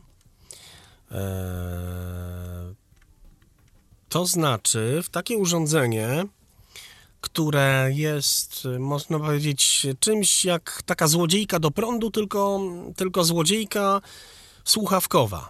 Czyli urządzenie, e, które posiada wyjście e, przepraszam, wejście, wejście, czyli wychodzimy z powiedzmy miksera, wejdziemy w taki D-box słuchawkowy i dzięki temu możemy sobie podłączyć kilka słuchawek, kilka odsłuchów e, i każdy odsłuch będzie osobno regulowany. I dzięki temu na przykład realizator nagrywający może mieć swój własny odsłuch regulowany, a na przykład wokalista, który będzie chciał mieć głośniejszy dźwięk bądź cichszy, osobno będzie ten dźwięk e, regulowany. To się to warto mieć takie, takie urządzenia, zwłaszcza w home recordingu, bo w studiach nagraniowych jest osobna reżyserka, gdzie realizator ma e, wszystko dla siebie zupełnie ma osobny control room do, e, do e, wokalisty, osobny do całego, do całej reszty, tak? Osobny do w ogóle odsłuchu, do dźwięku całego, do, do konkretnej struktury dźwiękowej, jaką sobie chcemy zgłośnić, przyciszyć. No a w home recordingu, czy jak jest to jakieś małe studio nagrań, tak jak u mnie, gdzie w tym samym pomieszczeniu stoi wokalista, który będzie śpiewał, no to takie urządzenie jest bardzo przydatne. Bardzo często wokaliści chcą głośniej siebie słyszeć niż ja chcę słyszeć ich. I wówczas e, no albo jesteśmy uzależnieni i słuchamy, tak wokalista chce głośno, to, to ja go też będę głośno słyszał, albo właśnie radzimy sobie w taki sposób małym urządzonkiem i my wokalistę e, sobie przyciszamy, a on niech się męczy, niech męczy uszy niech słyszy siebie głośno. No, często też po prostu ci wokaliści, jeżeli to są jacyś muzycy, którzy bardzo wiele jeżdżą i w hałaśliwym miejscu y, przebywają, tak. to po prostu to mają. przyzwyczajeni. Albo nawet i osłabiony słuch już mają w albo. tym momencie. No ja już też ledwo słyszę. Tak A no widzisz, no, taka, do, taka dola taka realizatora. Dola. Realizatora. tak jest. Natomiast, no Darku, tu powiedziałeś o ważnej rzeczy, którą pominęliśmy. Słuchawki. A tak, e, no słuchawki. Ciężko jest. Mm, I to jest w sumie, wiecie co, i to jest tak jak z mikrofonem. Właśnie, i to jest tak jak dokładnie tak samo. Słuchawki słuchawkom nierówne. E, I też e, z słuchawkami jest tak, że też zanim kupicie, iść do sklepu, powiedzieć, do czego chcecie te słuchawki, do czego będziecie je wykorzystywać, no i dać sobie potestować i posłuchać. E, I posłuchać siebie, posłuchać tego, co słuchacie zazwyczaj na co dzień, bądź czego będziecie słuchać, bo z słuchawkami jest tak samo jak z mikrofonem. E, są słuchawki dedykowane, słuchawki do miksu, e, do miksu i masteringu, słuchawki do podcastów i tak dalej, i tak dalej ale to jest dokładnie tak jak z mikrofonem. 20 Hz, 20 kHz nie na każdych słuchawkach y, nie odzwierciedla to samo. To nie jest tak, że charakterystyka większości słuchawek e, w opisie to będzie właśnie, że pasmo przenoszenia 20 Hz, 20 kHz. Jeszcze bardzo często potrafią nam e, napisać producenci, że 15 Hz, a 20 kHz, gdzie te 15 Hz, bo to bardzo fajny bas, bo to będzie naprawdę nisko schodziło, a góra naprawdę będzie aż do 20 kHz, piękna, jasna a może okazać się tak, że ten bas to będzie dudnienie, że aż uszy będą puchły, a góra to będzie plastikowa, sycząca, e, niesamowicie drażniąca nasze uszy. Także słuchawkami też proponuję poczytać, zorientować się, a później iść do sklepu i potestować, albo zamówić w internecie też dla testów.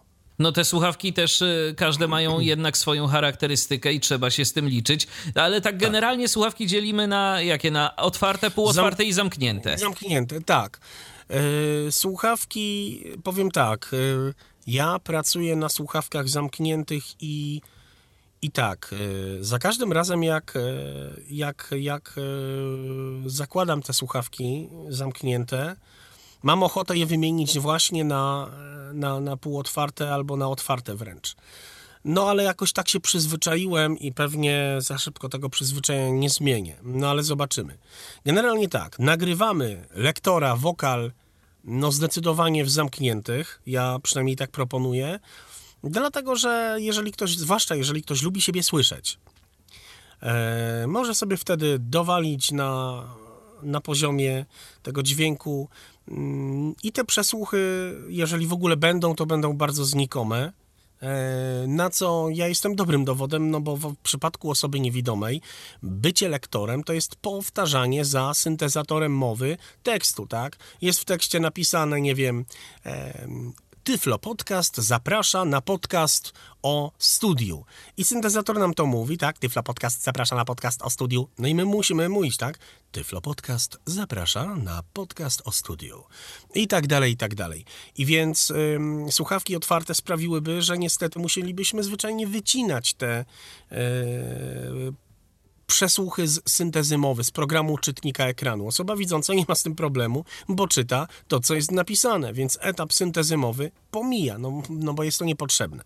W przypadku lektora niewidomego, yy, ciekawe swoją drogą, czy jest jeszcze taki wariat jak ja, swoją drogą, bo to bardzo ciekawe jest. Ja powiem szczerze, ja powiem szczerze, kiedyś e, próbowałem się w to bawić. Mm. Parę miałem epizodów w swoim życiu, gdzie nagrywałem jakieś rzeczy, o które zostałem poproszony. Natomiast nie, powiem szczerze, ja nie mam na tyle samozaparcia, żeby bawić się w czytanie w formie powtarzania za syntezą. Też dlatego, że ja niestety jestem y, no, perfekcjonistą. I po prostu y, ja sam zauważam, że pewne fragmenty, na przykład tekstu, który przeczytałem, były nie tak zaakcentowane. Coś tu było nie tak, coś tu było nie tak. To by trzeba było jeszcze raz poprawić. To się a poprawia, tak naprawdę, tak. a tak naprawdę w tym momencie to musimy znowu w zasadzie nauczyć się mm, pamięciowego, y, pamięciowo tak. tych fragmentów. Takiej intonacji tak, pamięciowo, tak. Dokładnie, mhm. bo to nie może by, bo nie może być tak, ty tu mówisz, Darku, o powtarzaniu za syntezą, a ja przynajmniej taka moja była y, szkoła na to i sposób na to, że ja się po prostu uczyłem zdanie po zdaniu i nagrywałem to, ale już bez tej syntezy w słuchawkach. Dlatego, że kiedy, no przynajmniej ja tak miałem być, może ty masz inaczej i to jest, y, i to jest ok, ale jeżeli mi ta synteza y, w słuchawkach coś tam gadała, ja się nie mogłem dostatecznie skupić na odpowiednim akcentowaniu tych konkretnych y, wyrazów w tym zdaniu. Na przykład czasem nie zwracałem dostatecznej uwagi na interpunkcję, po prostu nie byłem w stanie się mhm. wczuć dostatecznie w tekst, który coś mi tu jeszcze gadało. Więc moja szkoła i mój sposób był taki, że po prostu czytałem sobie jedno zdanie, rekord, nagrywamy. Do, I tyle razy nagrywamy, aż byłem z tego zdania zadowolony. Jedziemy dalej. Następne zdanie. Nagrywamy i powtarzamy operację od początku. Więc po prostu, no, ja wymiękłem, yy, dlatego gratuluję determinacji. No, dziękuję bardzo. No, trzy lata, trzy lata i nie zamierzam, nie zamierzam odpaść. Wręcz, wręcz yy, dziwię się w ogóle, że to jakkolwiek wychodzi. Yy, no, ale, no, ale cóż, no, jakoś, jakoś wychodzi, nie, nie narzekam. E, jeżeli by ktoś Słuchaj, najważniejsze, słuchał, że są klienci, którzy chcą za to płacić. Są klienci, właśnie. Jeżeli, jeżeli jest, słucha ktoś, kto gdzieś tam miał ze mną do czynienia, to bardzo dziękuję i polecam się. Eee, no, ja robię tak. Najpierw przygotowuję sobie, no bo to jest właśnie to, no, bycie osoba niewidoma i lektor, no to jest coś e, rzeczywiście bardzo zakręconego.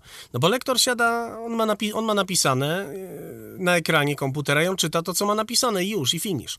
Natomiast ja najpierw przygotowuję sobie ten tekst, ja sobie go przygotowuję pod siebie, to znaczy najpierw go sobie czytam, całego, cały tekst, jaki mam przeczytać. Jeżeli jest to audiobook, no to znaczy był epizod i, i nie, ra, raczej tego nie powtórzę, e, bo mi się mój głos barwa do audiobooka nie podoba, jak mówiłem, ale generalnie tak. Najczęściej, najczęściej nagrywam reklamy, spoty reklamowe różnego kalibru, czy paski sponsorskie, e, dużo, dużo narracji, czyli pod prezentacje multimedialne, czy jakiś learning, czy jakieś szkolenia, no takie rzeczy, to się zdarza. I wówczas ja sobie ten tekst najpierw czytam, później e, sprawdzam właśnie znaki interpunkcyjne, po czym jest kropka, po czym przecinek. Jeżeli wnioskuję z tekstu, no to, to sam mówię ten przecinek, sam go akcentuję. Jeżeli nie jestem pewny, sprawdzam, czy ten przecinek tam jest, a też bardzo często jest tak, że trzeba poprawić tekst po kliencie, i brać, i brać e, odpowiednie pieniądze za te poprawki, to tak na marginesie, żeby nie było. E, I wówczas e, powtarzam, dzielę sobie ten tekst na mniejsze frazy i wtedy powtarzam za syntezą. I tylko wtedy w moim przypadku jest to E, dobrze zrobione. W przypadku, kiedy nagrywałem zdanie, pauza, czytam, nagrywam, no nie, w moim przypadku to się nie sprawdzało, bo e, też trochę inaczej jest może z reklamą. Jak jest reklama, e, która i tak będzie montowana przez realizatora, nawet jeżeli lektor bardzo będzie szybko mówił i tak dalej, i tak dalej, realizator zrobi tak, że jeszcze to będzie szybciej, bądź i tak będzie to montowane, i tak będzie słyszalny montaż.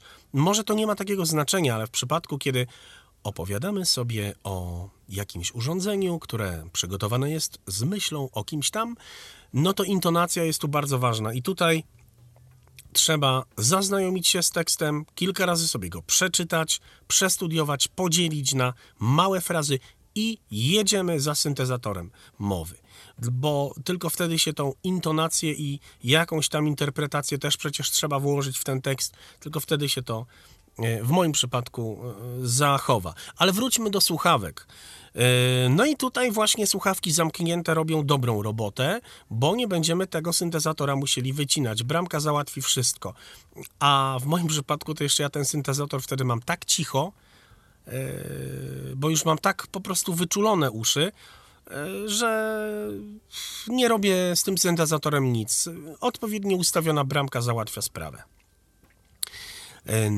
Słuchawki półotwarte, tak naprawdę to pojęcie słuchawek półotwartych nie bardzo, nie bardzo wiem tak naprawdę, co tutaj powiedzieć. No może ty masz, Michał, większe doświadczenie. Natomiast słuchawki otwarte no, są takie słuchawki, w których po prostu słyszymy również pomieszczenie. Dokładnie, Czyli... to jest taki kompromis pomiędzy tak. totalnie tak. zamkniętymi, a otwartymi, tak.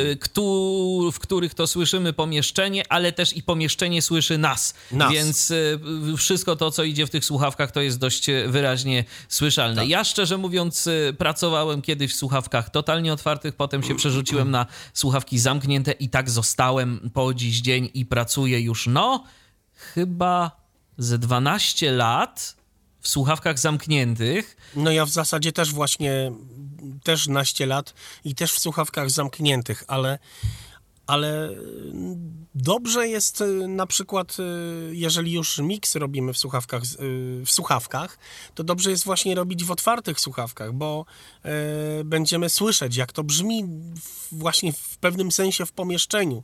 Ja na przykład akurat nie mam jeszcze dobrych monitorów studyjnych, ja nie mam dobrych odsłuchów, w sensie głośników, kolumn, tak? Nie mam. E, mam wszystko, co trzeba mieć w studio nagrań, a jeszcze się nie dorobiłem e, odpowiednich e, głośników, więc trzeba mieć dobre słuchawki. I ja bym raczej tu polecał słuchawki jednak jedne i drugie, otwarte i zamknięte. No my mamy, widzisz, tylko zamknięte, jakoś nam służą, ale ale nie czujesz się czasem, Michał, tak jakbyś był, w, nie wiem, trochę w takim właśnie w takim zamkniętym pomieszczeniu. Wiesz co, nie, już ci mówię nie. dlaczego. Już ci mówię mhm. dlaczego. Otóż dlatego, że ja zazwyczaj, jeżeli pracuję w tych słuchawkach i mam je tak założone faktycznie na y, lewe i prawe ucho, no to rzeczywiście coś robię i muszę się na tym dźwięku skupić. Natomiast ja bardzo często mam tak, że jeżeli pracuję w tych słuchawkach tak przy okazji. To znaczy, robię sobie coś tam, e, co nie wymaga mojego jakiegoś bardzo wielkiego skupienia na dźwięku, bo muszę na przykład coś tylko po prostu jakoś albo przyciąć, albo w ogóle robię mhm. coś totalnie nie, z, niezwiązanego z dźwiękiem. To ja mam tak, że ja te słuchawki mam założone tak po prostu, że jedno ucho mam odsłonięte, więc no mam okay. ten kontakt ze światem zewnętrznym. Tak się po prostu mhm. do tego przyzwyczaiłem, ale to jest jeszcze moje przyzwyczajenie z czasów, no to, to, to jest sprzed dobrych tam 15-20 prawie, że lat, e, kiedy mm, działałem sobie w radiu lokalnym, naszym iławskim i tam się też pracowało w słuchawkach zamkniętych, ale że zazwyczaj jeszcze trzeba było mieć ten kontakt z ludźmi ze studia, e, z którymi tam się współdziałało, to po prostu no to się tak siedziało w tych słuchawkach, tak, uh -huh. że mhm. miałeś jedną słuchawkę na uchu, drugą słuchawkę gdzieś tak trochę odsuniętą, żeby po prostu tak. słyszeć, co się wokół ciebie dzieje, a jednocześnie, żeby kontrolować antenę. Ale to jest po prostu no inny typ pracy, inny system pracy, y, bo po prostu ja mam rzadko sytuację taką, że gdzieś coś rzeczywiście realizuję, w sensie realizuję nagranie, bo realizuję audycję, no to dosyć często. Natomiast mamy tu pytanie od y, naszego słuchacza Mateusza, y, który chciałby się dowiedzieć odnośnie programu Reaper, o którym tu wspominaliśmy. Czy ten program nadaje się też do nagrywania muzyki, czy raczej jest on przeznaczony tylko do nagrywania mowy? E, Reaper jest e, programem przeznaczonym do pracy z dźwiękiem. To jest zwykły DAW, jak Pro Tools, jak Cubase, jak e, ten Ableton, czyli programem, który nagra i wyedytuje dźwięk w każdej postaci. Tam możesz i działać Także, sobie, Mateuszu, z MIDI, możesz działać z plikami audio. Ja powiem więcej, nawet możesz działać z wideo. Tak, tak. Nawet możesz działać z wideo. E, polecam posłuchać e, Tyflo podcasty Toma, Tomka Bileckiego. E, Tomek jest e, specjalistą e, w tym, czym właśnie ja nie jestem. E, myślę, że się tak uzupełniamy. Tomek nagra bardzo dobrze instrumenty, bardzo dobrze wykorzysta przy tym Reapera, jeszcze lepiej przy tym zagra z Reaperem i na Reaperze i na in instrumentach i świetnie o tym opowiada, także e, polecam inne Tyflo podcasty. Tym e, bardziej, że czeka nas niedługo kolejny Tak. materiał o Reaperze, w którym Na Tomek który będzie, również czekam w którym Tomek będzie odpowiadał na wasze pytania Tak. związane z Reaperem, więc jeżeli macie ochotę jeszcze je zadać, to przypominam, że jest post na Facebooku, na którym, gdzie w komentarzach możecie pytać, albo możecie też po prostu pisać mailem na tyfloprzeglad@gmail.com tyfloprzeglad@gmail.com Tam możecie zadawać pytania dotyczące Reapera. Tomek na nie wszystkie postara się już niebawem odpowiedzieć. Prawdopodobnie to będzie już w ten poniedziałek. Darku, yy, pogadaliśmy sobie ponad dwie godzinki. No właśnie, No, masakra. no, widzisz, dobrze się gada, to i czas szybko leci. Mam nadzieję, że naszym słuchaczom też, y, jeżeli chodzi o, o odbiór tej audycji, czas szybko leciał, a nie, że my się tylko tak dobrze bawiliśmy we własnym towarzystwie, ale widać, że pytania się pojawiały, no to chyba jednak, y, mm, chyba jednak się podobało. Natomiast y, czy coś jeszcze tak zupełnie na koniec mógłbyś dodać a propos takiego własnego studia nagrań? Przede wszystkim e, warto pamiętać o dwóch aspektach. Po pierwsze, jeżeli zastanowimy się i chcemy rzeczywiście iść w branżę dźwięku w kwestii zawodowej, to znaczy chcemy e, później na tym zarabiać jakiekolwiek pieniądze, to po pierwsze nie żałujmy na sprzęt. Czasem, jeżeli gdzieś ktoś nam powie, i to ktoś z kim się liczymy, że warto dodać 400 zł, to lepiej je dodać. A gwarantuję Wam, że sprzęt audio potrzebuje dużego szmalu, ale nigdy nie będziemy tego szmalu żałować, jeżeli wydaliśmy na coś y, rzeczywiście sprawdzonego. Jakby nie będziemy żałować, y, jeżeli, y, że, że, że wydaliśmy tyle, a tyle pieniędzy. Ja mówię oczywiście, że gdzie już produkt jest przemyślany, tak? Że nie, że ktoś nam powie, że kupimy Rode NT1A, bo to dobry mikrofon, tylko że jeżeli będzie sytuacja, że kurczę, chcemy kupić tego Roda, rzeczywiście pasuje nam w każdym calu, no ale kurde, no 200 zł tańsza jest audiotechnika. Naprawdę. Jeżeli jesteśmy pewni tego Roda i tylko dwóch stów nam szkoda, dodajmy te dwie stówy. I tak jest we wszystkim. Jeżeli we wszystkim, jak chodzi o właśnie studio nagrań. E, Jeżeli chcemy kupić dwa ekrany z wełny, e, bo ta wełna w jakiś tam sposób stwierdziliśmy, że nie wiem, u kogoś słyszeliśmy, no, no nie wiem, chcemy, bądź jeżeli na przykład chcemy wydać e, coś nam się spodobało, jakiś, jakaś karta dźwiękowa, właśnie ta za 700 zł. No kurczę, no kolega mi mówi, że za ta, ta za 200 jest super, już pięciu wokalistów nagrał. Słuchajcie, jeżeli macie szmal i jeżeli uznacie, że nie, po prostu możecie to wydać, nie kierujcie się tym, że ktoś wam powiedział, że to o dwie stówy jest lepsze albo gorsze. Jeżeli rzeczywiście jesteście pewni, macie, wydajcie, to wam się zwróci. Druga rzecz, nie róbcie, nie psujcie rynku. Jak zrobicie studio nagrań, ten sprzęt jest wyłącznie po to, żeby dał wam przyjemność w postaci dobrze zrobionej roboty i dobrze zarobionego szmalu. Dziękuję.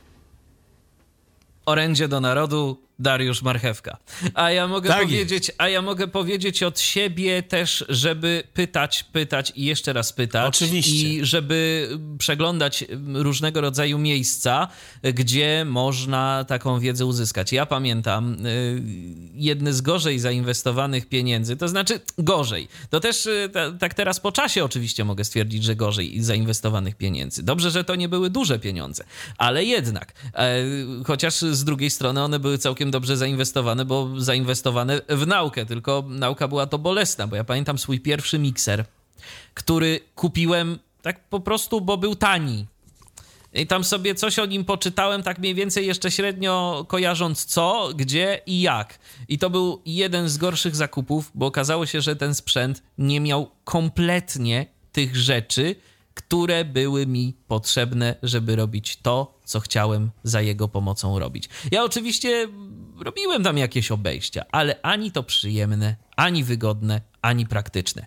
Więc jeżeli macie jakąś koncepcję na to, co będziecie chcieli robić na tym sprzęcie, to zastanówcie się yy, i nie popełniajcie też moich błędów. Yy, jest trochę różnego rodzaju miejsc, yy, gdzie można pytać, są grupy na Facebooku, jest y, chyba coś takiego e-muzyk, tak? Forum e-muzyk.pl. Tego nie znam, ale, ale warto, warto też y, właśnie pytać i jak macie taką możliwość, a zwłaszcza nie widząc, jeżeli macie możliwość pójść do jakiegoś sklepu, potestować jakiś sprzęt z osobą, która się na tym zna, na przykład chcecie kupić interfejs audio i na przykład macie kumpla, który właśnie ma taki interfejs, który chcecie kupić, idźcie do sklepu, niech wam to pokażą. Tym bardziej z mikrofonem. Jeżeli e, jesteś e, wokalistą, śpiewasz, chcesz kupić mikrofon, masz kumpla wokalistę, idźcie razem, potestujcie, zobaczcie kilka majków. E, jeżeli tylko jest możliwość, to testować jak najwięcej, jak najwięcej pytać.